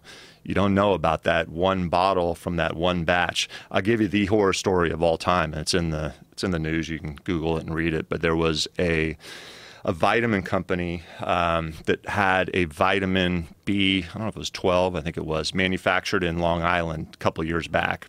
And the guy that was manufacturing it on the run before the vitamin took did a run of a raw product that he got from some guy in the south ran that through the machine with instructions of how much to put in each capsule sent that off to the guy in the south. The vitamin company's product is next on the machine. He didn't clean the machine off well enough. And that previous product had a designer anabolic steroid superdrol methasterone which is one of the most powerful anabolic steroids. It's orally taken. That got into the b12 the B12, I'm, I'm thinking it was maybe, ah, I mean, it was a reputable retail store where it was sold. A week or two later, elderly people started presenting themselves at hospitals in this area where it was being sold with yellow eyes, yellow palms, because they were ingesting a vitamin that had this very toxic steroid in it, and they were getting sick from liver damage. Luckily, that's the extreme. But But, there have been could- cases of, and when you talk, when then we start talking the sports supplement industry, which is you know testosterone boosters, maybe more edgy stuff. You see that happen way more often. I invite you after go on USADA's site. It's publicly available. Uh, it's Supplement 411. They have listed all of the dietary supplements that they've bought this year and tested. I was just looking at it last night. I don't know if it's over 100, but it's probably more than 50 in there, which the public can still go out and buy. Uh, they're on the shelves of stores, and they contain, in many instances, anabolic steroids, in all instances, compounds which would cause our athletes to test positive. Wow, that's crazy. There's that many of these things. Here it is right here. There it is. Supplement 411, realize, recognize, and reduce. So if you let's scroll see- down, let's scroll down and see the down, list. Keep going. Go. Oh, go back up a little bit. High risk list there on the left. High risk supplement products. Now you're going to have to enter. You can put my name in there, or maybe put Joe's name in there. You have to so put a, a- a name. I think the idea Don't put my behind name that, in there, motherfucker. the idea behind that is actually a protection of the athletes, so that if you went in there um, and you put your name in, and then later said, "Hey, I went and searched," you know, you saw USADA's site, um, there would be a record of it, of you having searched that. All right, let's see what we got here. Okay, you got it. What do we got? There you Here's go. all these different. Um, you're scrolling down, but scroll the page down first so we get a full f- screen. So there you go. All Andro those- Liquid, and that stuff has got DHEA. Product contains a list of prohibited substance. Label lists of prohibited substance. Product contains prohibited substance testing.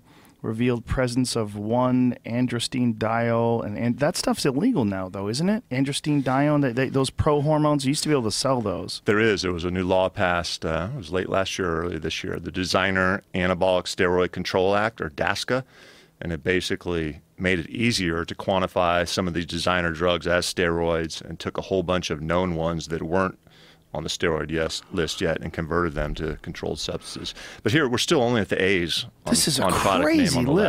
list. This is a crazy list. Look, looking at all this stuff, a lot of it is androstenediol. diol. Yeah. Wow.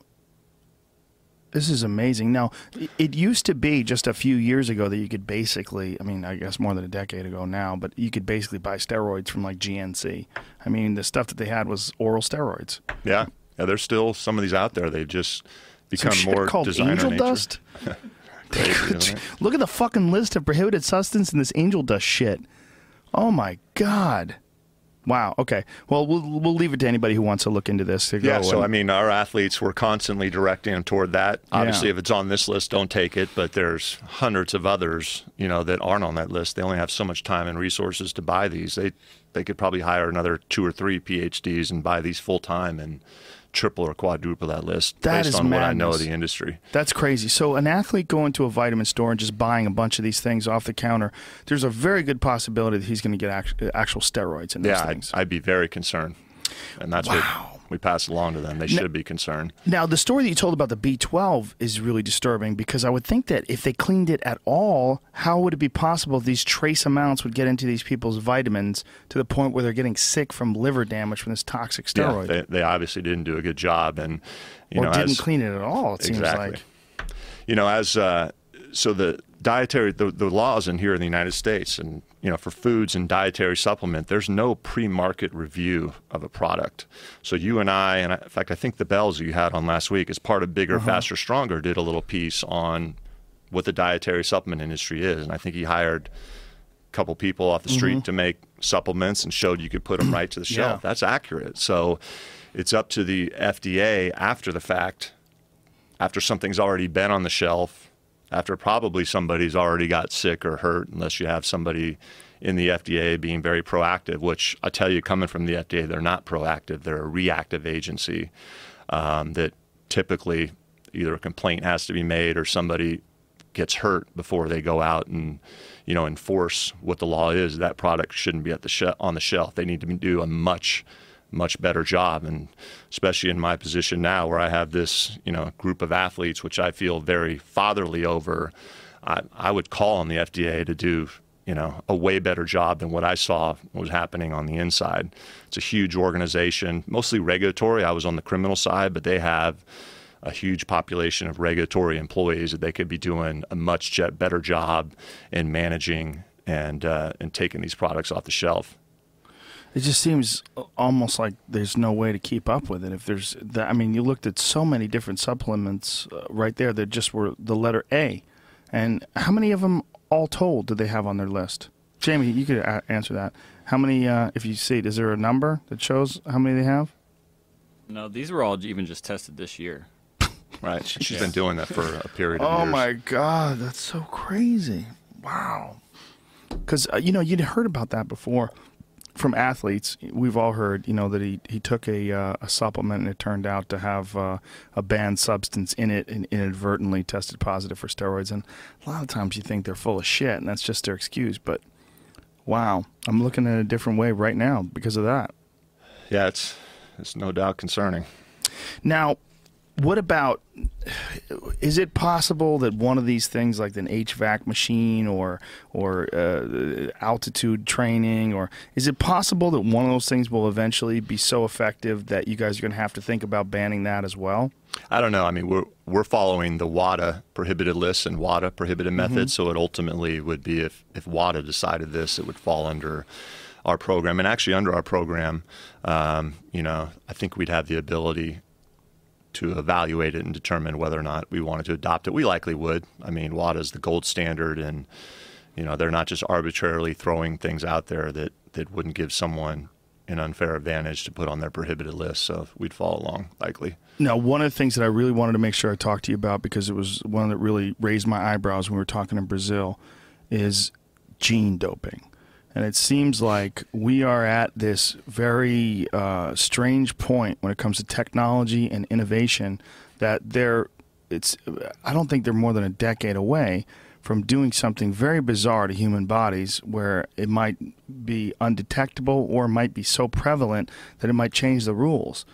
Um, if you you're aware of CRISPR, do you know about uh, this innovation that they created in uh, 2012 called CRISPR that No. allows them to much more efficiently um, manipulate genes, and they're doing it mostly. You know, they're testing it in uh, non-viable embryos in China, and they're doing it in all different animals and different things. But the the idea being is that within a certain amount of time, it's just undoubtedly going to be something that they experiment with with people. In fact, uh, I have a friend who knows someone that was they were traveling to the Middle East where in this one lab they were performing these tests where they were going to make it so that you could determine I mean this is all a lot of it is um, in the preliminary stages and a lot of it is it's, it hasn't been totally proven that it's effective. But they're going to be able to manipulate eye color they're going to be able to manipulate sex change the hair color they're going to be able to do all sorts of different things to to the baby in, in the embryonic stage to change what they are as adults.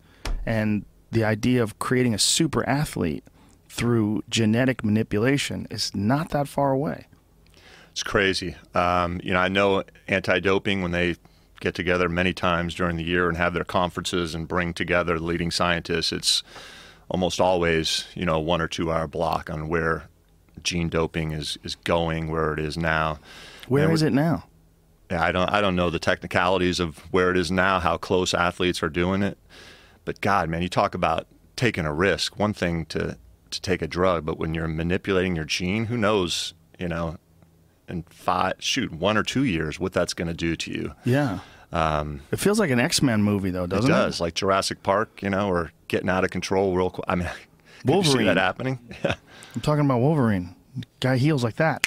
Insane. Yeah, yeah. I mean, Jurassic Park, Wolverine, all the. I mean, I, I just feel like there, people are going to be the first to take the leap. There's going to be someone or some government or some. You know who it's going to be? It's going to be the bodybuilding community.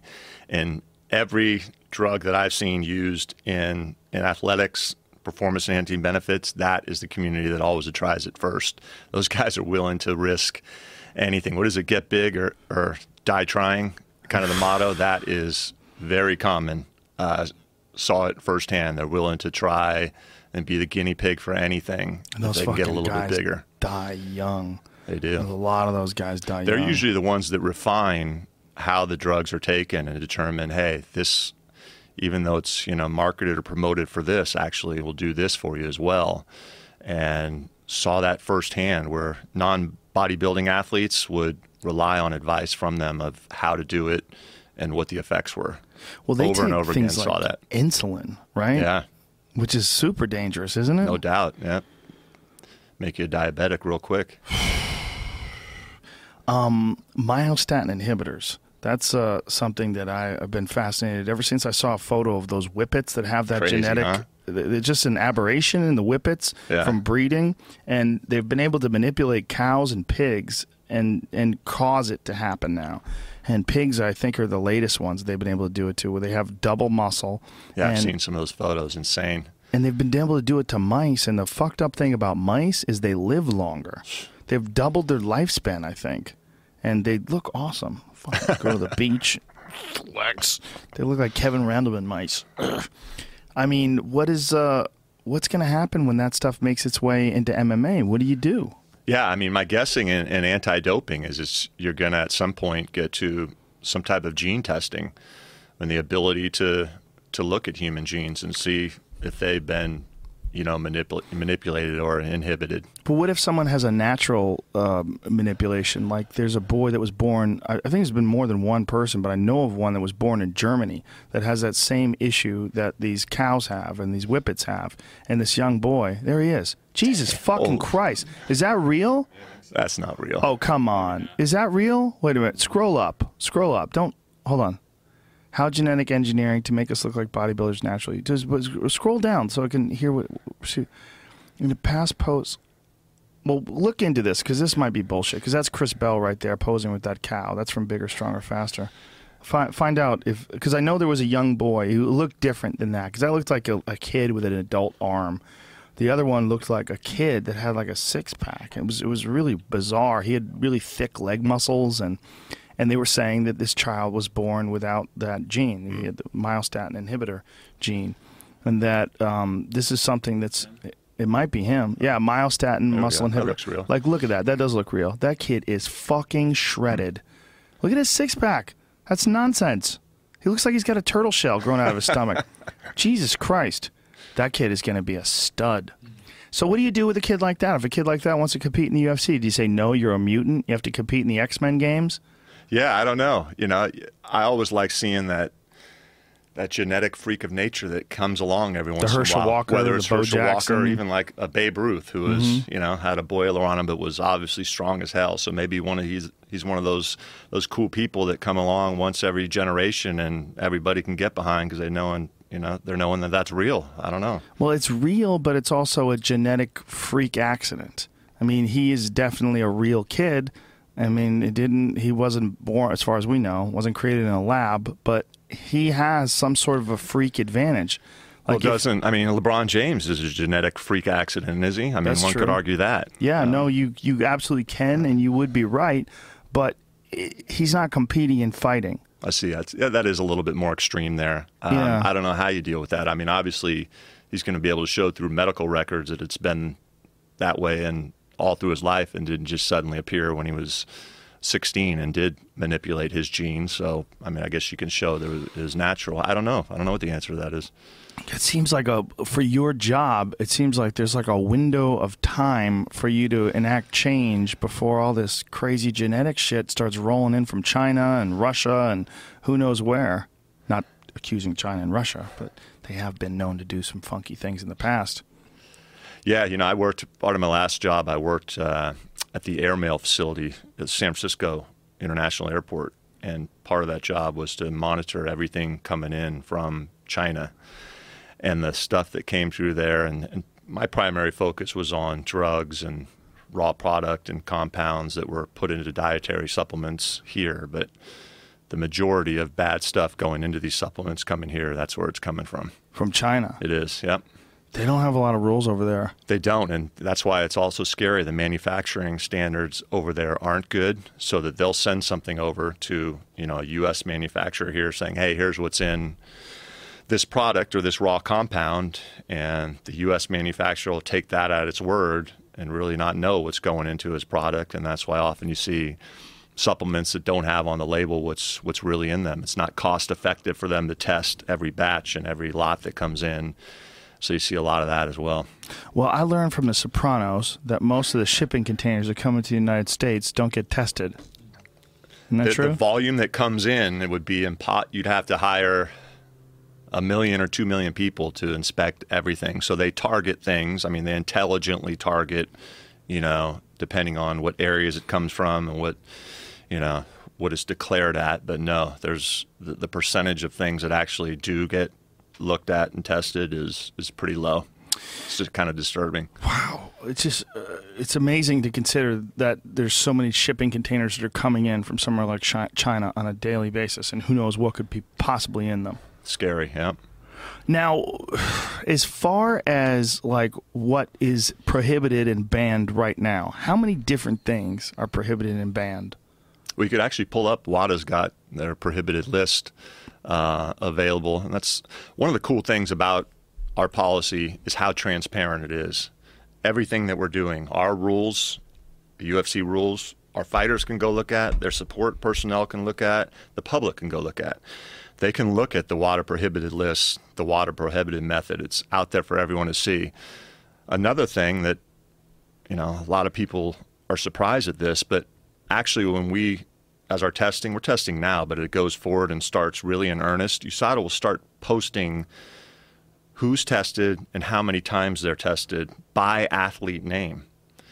By the end of this year, public can pull up the USADA UFC website and say, "Ooh, UFC fighter A was tested eight times. UFC fighter B, they were tested three times."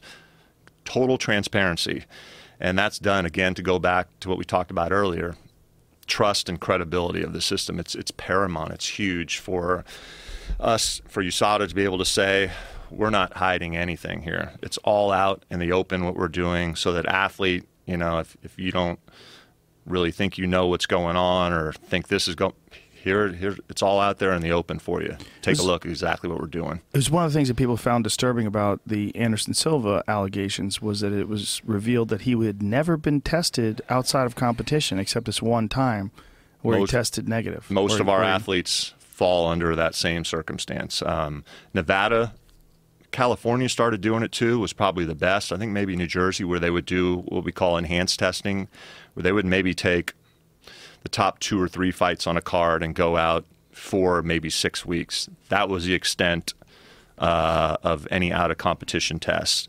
You know, as we educate, we're going out to different gyms. Uh, we're educating the fight cards uh, on the Wednesday before a Saturday fight.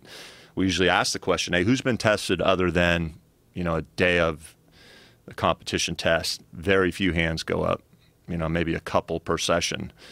So, yeah, I mean, in terms of, again, understanding why an athlete will do something, hey, when you're not testing anybody, unless it's on the day of the fight, which is really just an IQ test, mm-hmm. I mean, as long as you're smart enough to know how fast a, a, drug will clear your system, you could easily use drugs in the past and get off them, you know, a week or two ahead of time, have them clear your system and maintain the benefits of those drugs, most of them through the fight. So, is it is it any surprise uh, why?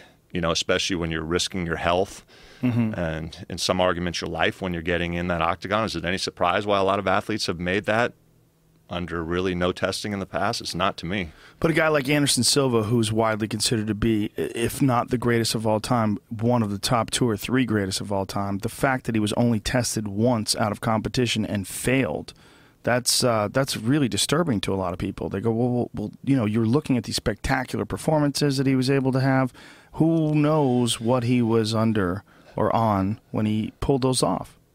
Yeah, I mean, and not just you know, it taints a legacy. Looking at him individually, but yeah, you extrapolate that out with you know everybody in this sport that likely you know if he wasn't tested out of competition, how about the other? 549 behind him if he's at the top of the game. So you extrapolate that out, it's scary. Um, so hey, we'll see. We'll see real quick here. I mean, I think a lot of it though, early on, is and, and thank you for this platform today, but just getting the message out, being that deterrent effect up front.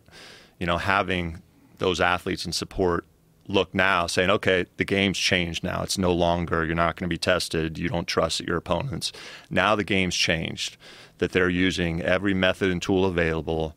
They're using blood, urine, they're testing for specific drugs. They're looking at a biological passport. So if a specific drug doesn't show up, they could catch somebody that way. Hell, they're freezing our blood and urine that if a test isn't available today, it may be in a year or two. And they'll go back and test that. And then maybe if I'm not fighting, my, my legacy is, is done. Hopefully, everybody's hearing all these things that we're doing. Uh, hearing me talk about experiences I've had with athletes in the past about how damn stressful it's going to be for a UFC athlete right now to use drugs and get away with it. Mm. They are going to be thinking about that 24 7. I guarantee you. Oh, shit, who's coming tomorrow? Okay, right. how long do I got before this clears my system? Can I trust the person that's telling me that? All this shit's going to be happening from now out, and the hope would be being that deterrent up front so the decision's made on the front end. Okay, this is something we can do now as opposed to all of a sudden dozens of positive tests on the back end. The hope is I can get out and do a good enough job of expressing how serious this is going to be that that our population of fighter hears that. Now, what about the difference between in competition and out of competition testing, and as far as like what the penalties are for out of competition testing?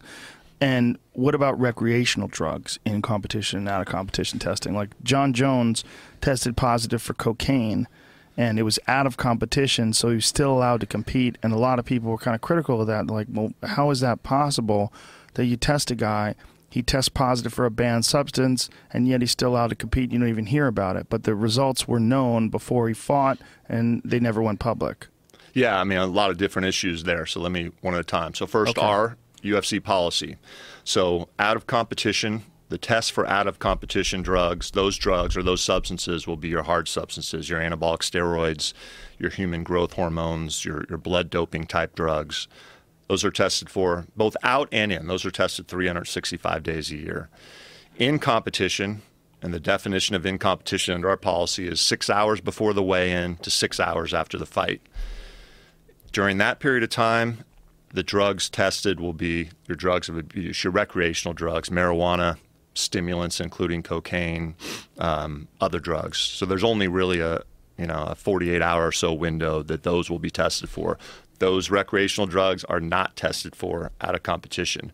In the Jon Jones situation, that was a Nevada State Athletic Commission test. Uh, they had the same rules at the time. Drugs of abuse were to be tested for only in competition. My When you say drugs of abuse, you mean recreational drugs recreational like cocaine? drugs. I'm sorry, yeah. Some my understanding is somebody made a mistake and checked the box to do recreational drugs in an out of competition collection. Oh, so he wasn't supposed to be tested for cocaine. Correct. They, you know, their policy was Oh. not to test for cocaine, marijuana, other stimulants out of competition. It was a, a mistake of checking a box. So when it turns out positive, he's not punished for it because they weren't supposed to test for it in the first place. That's my understanding. Yep. Mm, okay.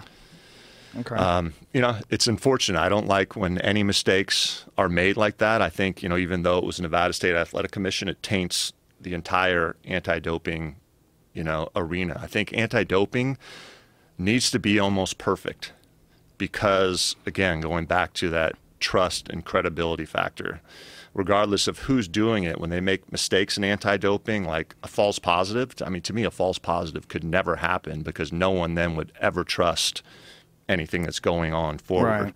Uh, you know, mistakes like that, um, collection errors where the collectors aren't going observing. If you have holes in the system and it gets out, doesn't matter who's doing it. I think it taints all of anti-doping, and so that's one of the reasons we went to USADA. Is these guys have been in the business longer than anybody else. They're known as kind of the gold standard entity in all the world they are in that business. They've been doing it for 15 years. They know what all the pitfalls are, and they expect themselves to be perfect. And I think that's that's huge to lend that credibility and trust to our athletes. Nevada recently changed its levels of acceptable use of marijuana. They changed the levels of acceptable metabolites in the system. What is it at now? And what you were discussing with me in Brazil, you were saying that you essentially ha- would have to fight high in order to test positive. Yeah, likely. So Nevada adopted in terms of marijuana what the WADA standard was, and that's 150 nanograms per milliliter. Uh, it probably doesn't mean much to most people, but to give you some perspective, it used to be 15 nanograms per milliliter. So they've increased it 10 times. 10 times, exactly. Um, So you'd have to be under the influence while you're fighting. yeah, you know, it's, it's tough because that's as we're out educating. The next question we get, you know, is, "Hey, well, how long would I, if I was a chronic smoker, how long would I have to be off it?" It's tough to say. Each individual varies in terms of how they metabolize the fat content on your body. May store it longer, so we can't give our athletes guidance like, "Hey, if you do it a week out or two days out, you're fine." Um, the only thing we can give them is just kind of what statistics have borne out. Um, USADA's tested all their Olympic athletes, um, thousands now under this standard of 150 nanograms per milliliter over the last couple of years. They've had very few positive tests, maybe, you know, a couple. then along comes Nick Diaz. True. I think he was under the 150 nanogram per milliliter standard at that point. Yeah. He was under. Yeah. But he still tested positive I mean, he it- was over that. Oh, but he oh, oh was, he was over When. I mean under, he fell under you know Oh. that standard. So What was yeah, what was his over. test results? I don't know specifically what it was, other than it would have been over 150. So he essentially fought high. Probably. Respect. Imagine that. You're not just fighting Anderson Silva, you're fighting him while you're stoned. God damn. Nick, Nick Diaz is a beast. I mean, I don't advise it, but I respect it. Kind of crazy, though, right? That you could uh, fight in the UFC in the main event like that. Yeah, I don't. You know, I was a I was a basketball player, a college basketball player, and uh, you know when I played, I had guys on my team that would get stoned before practice, Mm-hmm. um, dominate practice. Yeah, people love it. Uh, Jiu-jitsu too. Jiu-jitsu, it's a huge part of the jiu-jitsu world. So many guys, like you go to uh, a lot of jiu-jitsu schools and you'll see the parking lot before everybody goes into training. Guys are smoking pot. It's very, very common because they feel like it puts them in a zone. My own personal experience, I feel like it does. It puts me in a in a zone. It makes me understand the techniques better. It gives you like more of a sensitivity to training. well, how about in the MMA world? Because you're worried about so many different things: a strike, a take. That You got Mm-hmm. so many things to worry about. I mean, do you find that you're focusing in on This one is- thing and you're not paying attention to? No, no, no, no, no, no. D- unless you're not ready. This is what I find. I find that it's not that good for learning things.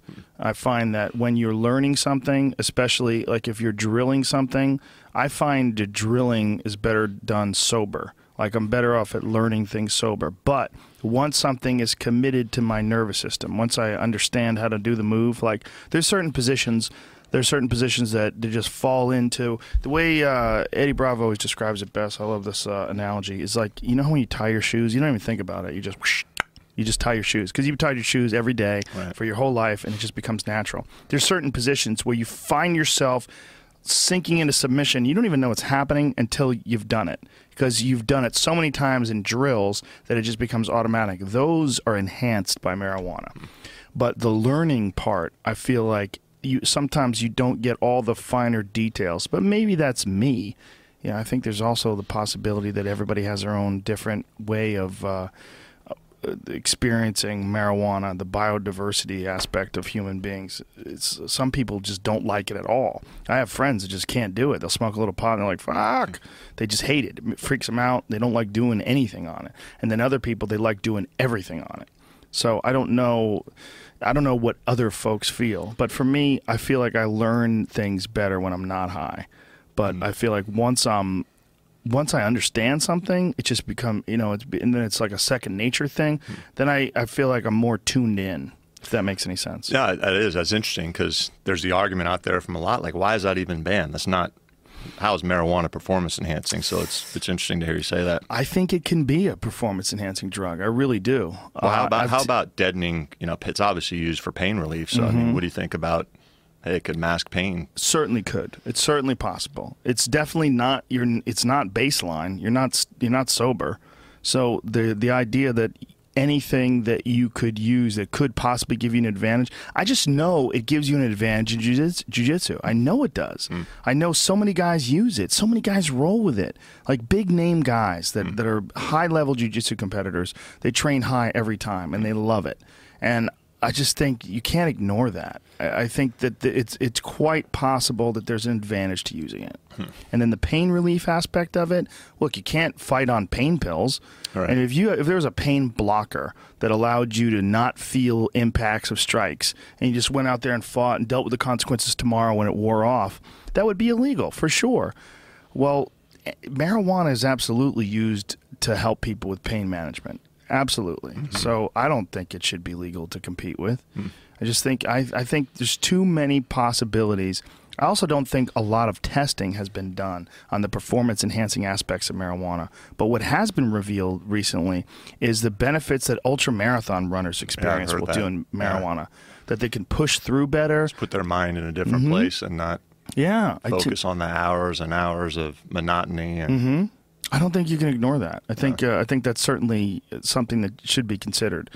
And um, if you're going to ban a lot of different things, and obviously I, I like marijuana, I'm a, an enthusiast, but I think that there's there's absolutely potential that it could be a, a performance enhancing drug.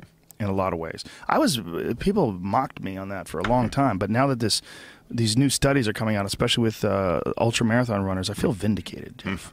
Jeff, I feel vindicated. Good for you. Thank you. Um, is there anything else we should cover? We've, we've pretty much nailed almost everything. Um, the comprehensive aspect of the drug testing policy, the randomness. Uh, I believe the top athletes are going to be tested five times a year randomly. Is that no, what's I, going on I mean now? that's. I think if you look at the average with our population versus how many tests that we're contracted to do, or that USADA is contracted to do with us, um, it'll average to that. But you know, again, everybody will be able to go on and see starting soon here who's tested by name how many times, and you're not going to see across the board five for everybody. Likely, you're going to see. 10 or a dozen per year for some people. Really? Maybe two or three. And Is there it's not, oh, sorry, it's not random testing. It's intelligent testing. USADA is not going to say, hey, we're going to roll the dice and whoever comes up, they're going to look at everything from tips they may get. Hell, they'll even look at physical appearances of athletes. You know, does this athlete pass kind of the physical appearance smell test? And if they don't, hey, maybe we need to test that person a little bit the more. physical appearance smell test. really? So like like what would you like you look at a guy and you go, "Man, that guy just looks juiced. He looks different." Come on, you've seen it. Yeah, but I don't know, man. I mean, I've seen it on guys that have tested negative and I've seen it on guys that have been accused of things, but they've tested negative every time. I agree. I agree Rafael that- dos Anjos. Rafael dos Anjos was the UFC lightweight champion. Mm-hmm. When he beat Pettis, and he beat Pettis in such a convincing way, boy, there were so many people accusing that guy of being on performance enhancing drugs. But if you look at his body over the years, really hasn't varied that much. A little bit from the first time he was in the UFC, but that was before he was on a con- comprehensive strength and conditioning program. You look at him like over the last few years, he's pretty consistent. But yet, once he wins the title, everybody starts pointing fingers at him. And if you look at him, like pull up a, a picture of uh, Rafael dos Anjos, UFC lightweight champion of the world. Uh, when he is fighting and when he's in shape, when he's fit, yeah, he looks like like I would like to look. like if you were on steroids, I would say uh, people would take steroids if they could look like this guy. So does he pass the smell test? Like see see if you could find a picture of him uh, where he's just looks jacked. So like there's a picture of him over in the far left up there. Yeah, that's him after he beat Pettis. But look there, it's like you know that looks just like an athlete. But that looks okay. That's a perfect one. That's him when he was uh, fighting Pettis, I believe. Is that from the same fight? Yeah, 185. Okay. Look at that. He's fucking shredded. His six pack has a six pack. I mean, but not much different physically other than like a little bit less body fat. I mean, he's a fucking stud, you know? I mean, that's why he's the champ. Obviously, there's a lot of hard work that goes into that. But when people look at him, you know, you say, well, that that that looks like a guy who if if someone didn't look like that and they took something and looked like that, you would say, well, then the guy's on steroids. But if he always looks like that, it's hard. It's hard yeah, to. I, people I agree are different. With you. There's outliers. Uh, you know, over those that 15 year law enforcement career I had involved with all these cases. I mean, I knew of many athletes who looked like they did, who didn't, or at least no Mm-hmm. evidence appeared of it. Many who didn't look like they did, did. Uh, this is strictly, you know, another tool this to be used. It doesn't mean all the time that, you know, an athlete that doesn't pass the smell test will test positive, but a lot of the times it does. Hey, all it means is a test. It doesn't Right. mean that person's oh you're you're positive because you look like you did. It's like, hey, you, maybe an extra test or two. Right. And if I was that athlete that was that freak, I'd say, hey, yeah, man, test me more because people are accusing me of it. So it'll be cool at the end of the year. Everybody will look at my stats on the webpage and see I was tested 10 times and no positive test for me here. So you know, I'm hoping a lot of, you know, this is it's going to be, you know, in terms of the whereabouts program, the amount of tests our athletes getting, it's it's, it's going to be an inconvenience, but I'm hoping that there's a lot of acceptance and embracement of it that like hell yeah not only is this the baddest sport in the world we're the toughest dude but we have the toughest anti-doping program and bring it on i'm hoping that there's a lot of that and the sentiment that i get is as we go out and talk is a lot of that uh, maybe it's lip service i don't know but um, i would like to think that you know It'll certainly become that. If it's not that right now, it'll certainly become that. Is there any potential for manipulation by opponents? Calling into hotlines, accusing someone of something, and having them test, giving false information, you know, false tips. Sure, there always is. Like de- Con- I, could see Conor doing that. I dealt with that all the time in, in law enforcement, right? The first Right. time, first thing a tip comes in, you have to evaluate Right. Mm-hmm. who is this person? Are they an ex-wife or an ex-husband? Okay. Hey, are they being sued by this? You know, you got to Mm-hmm. evaluate that, and USADA will do that too. So does someone have to say who they are when they give a tip, or can they leave anonymous tips? They can leave it anonymously. Yeah, if I was Conor McGregor, I'd be calling that fucking Aldo hotline all day. I bet he would just to fuck with him. You know, there's got to be guys that are going to do that, right? The brogue might give it away. I don't know. Yeah, right. Uh, This fucking shite. um, but a guy like like say Dos Anjos, you know, like eh, who has that appearance, just Mm-hmm. looks absolutely shredded, and is beating everybody. There's automatically going to be people that point fingers at a guy like that, right? potentially, sure. Is there any other type of testing that they're working on on you know that's on the pipeline that may perhaps be even more effective than what they're doing now? Oh, sure.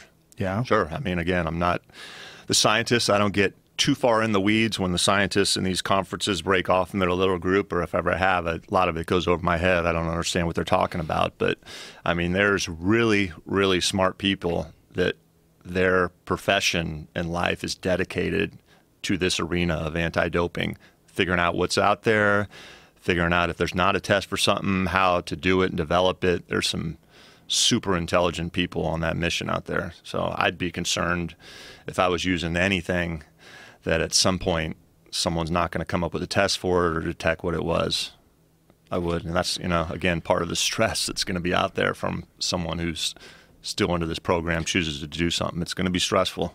Yeah, I mean this is really the gold standard program now, isn't it? I mean in professional sports. Okay, so there's no other professional sport that has number one a truly independent authority administering it, and what that does is it shows you there's not going to be any business interest um, in you know carrying out the program. USADA doesn't give a shit if it's our number one earner. If they test positive, they Doesn't benefit positive. them, yeah. Doesn't, they don't care. All they care about is clean sport.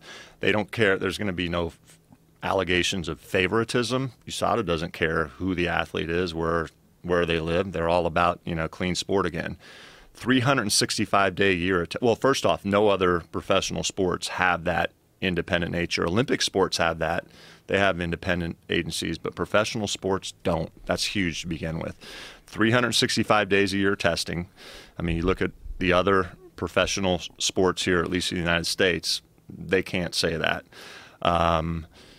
urine and blood tests um, at any point. Blood, by the way, we had a lot of concerns from athletes like, man, how much blood are you taking from me? That's going to be a, a deterrent. That could affect my performance if you take blood from me. It's less than a tablespoon of blood.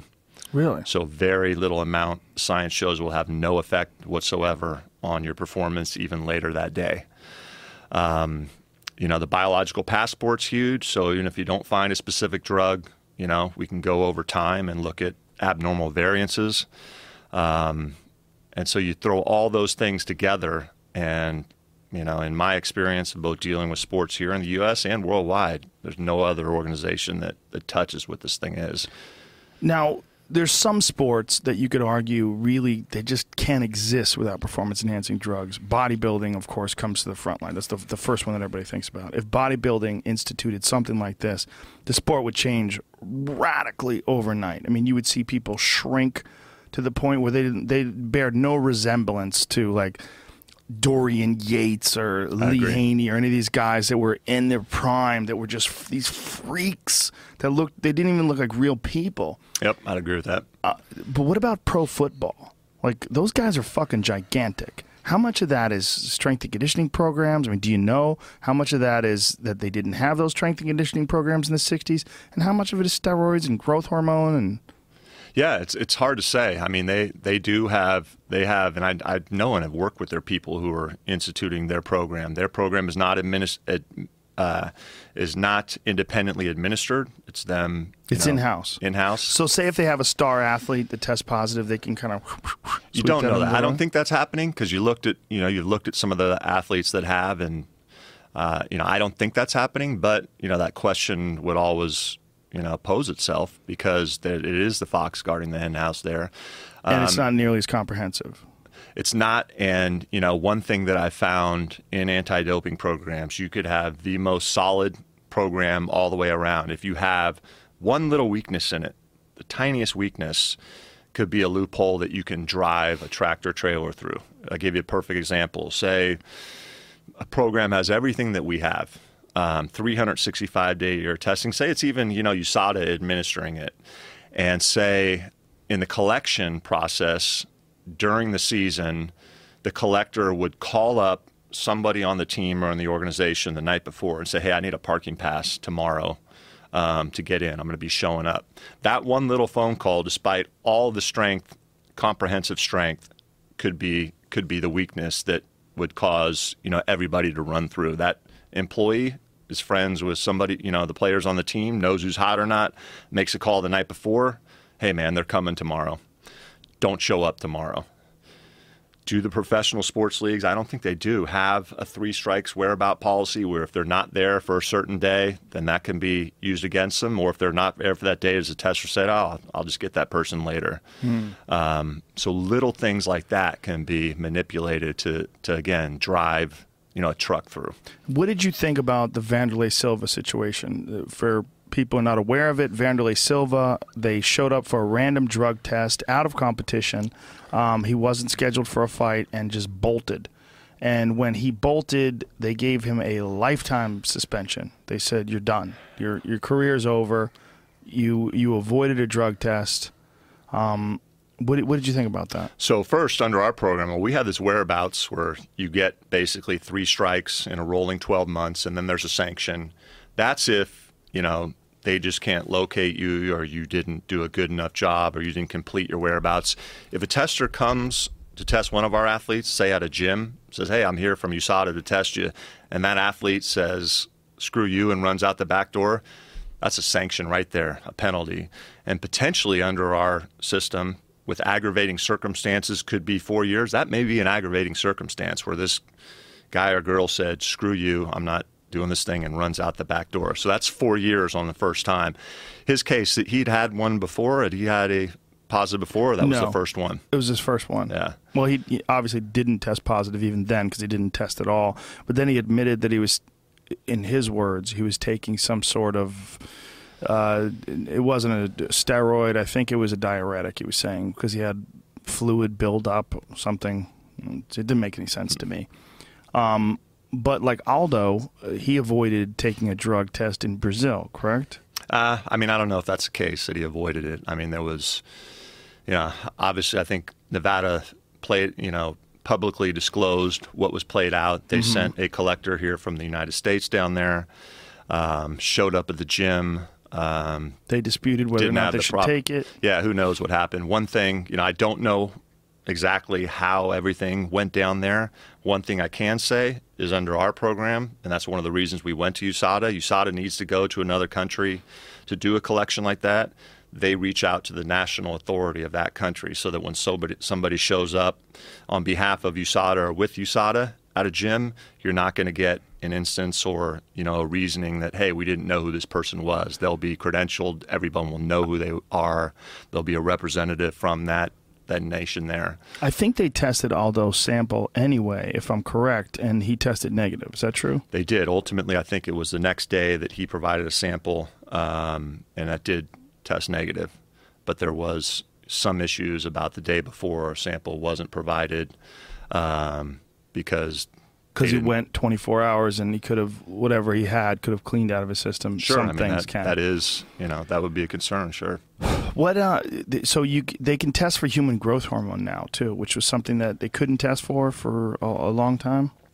They couldn't, true. And there's also, you know, another test that came out for it um, where they can run back a couple weeks. It used to be with a blood test, you would have had to detect it within maybe 24 hours of its use. Um, there's now an isoform test, which isn't necessarily for the drug itself, but kind of like with the biological passport, if you take growth hormone, it will affect certain markers in you that will last over time, even if the drug has cleared your system. So it gives anti doping that ability to reach back a couple weeks and determine if it was used. So again, an evolving tool that, you know, maybe some organization says, oh, new test two weeks we can go back all those frozen samples. Let's go back and and retest them and see that maybe it wasn't within 24 hours that an athlete used, but two weeks. So that factor, I think, is always you know hanging out there for somebody who chooses to do to use a substance as banned. Well, Jeff, uh, thank you very much for coming on here and, and, taking the time to explain all this stuff. And thank you very much for this uh, incredibly comprehensive effort to clean up the sport. I think it's awesome, and I think what you're doing is just it's very it's very it's very intriguing. It's inspiring, and I think ultimately it's it's great for the sport. Appreciate it. Yeah. Anything else to say? Nah, I think I'm good, man. Thanks for having me on. Thanks for the platform and yeah, look forward to seeing you at a, an event soon. Absolutely. My pleasure. Jeff Novitzky, ladies and gentlemen. We'll be back tomorrow with uh, Jeff Ross. And uh, that's it. Enjoy your day. Thank you, everybody. Bye bye. All right, we did it.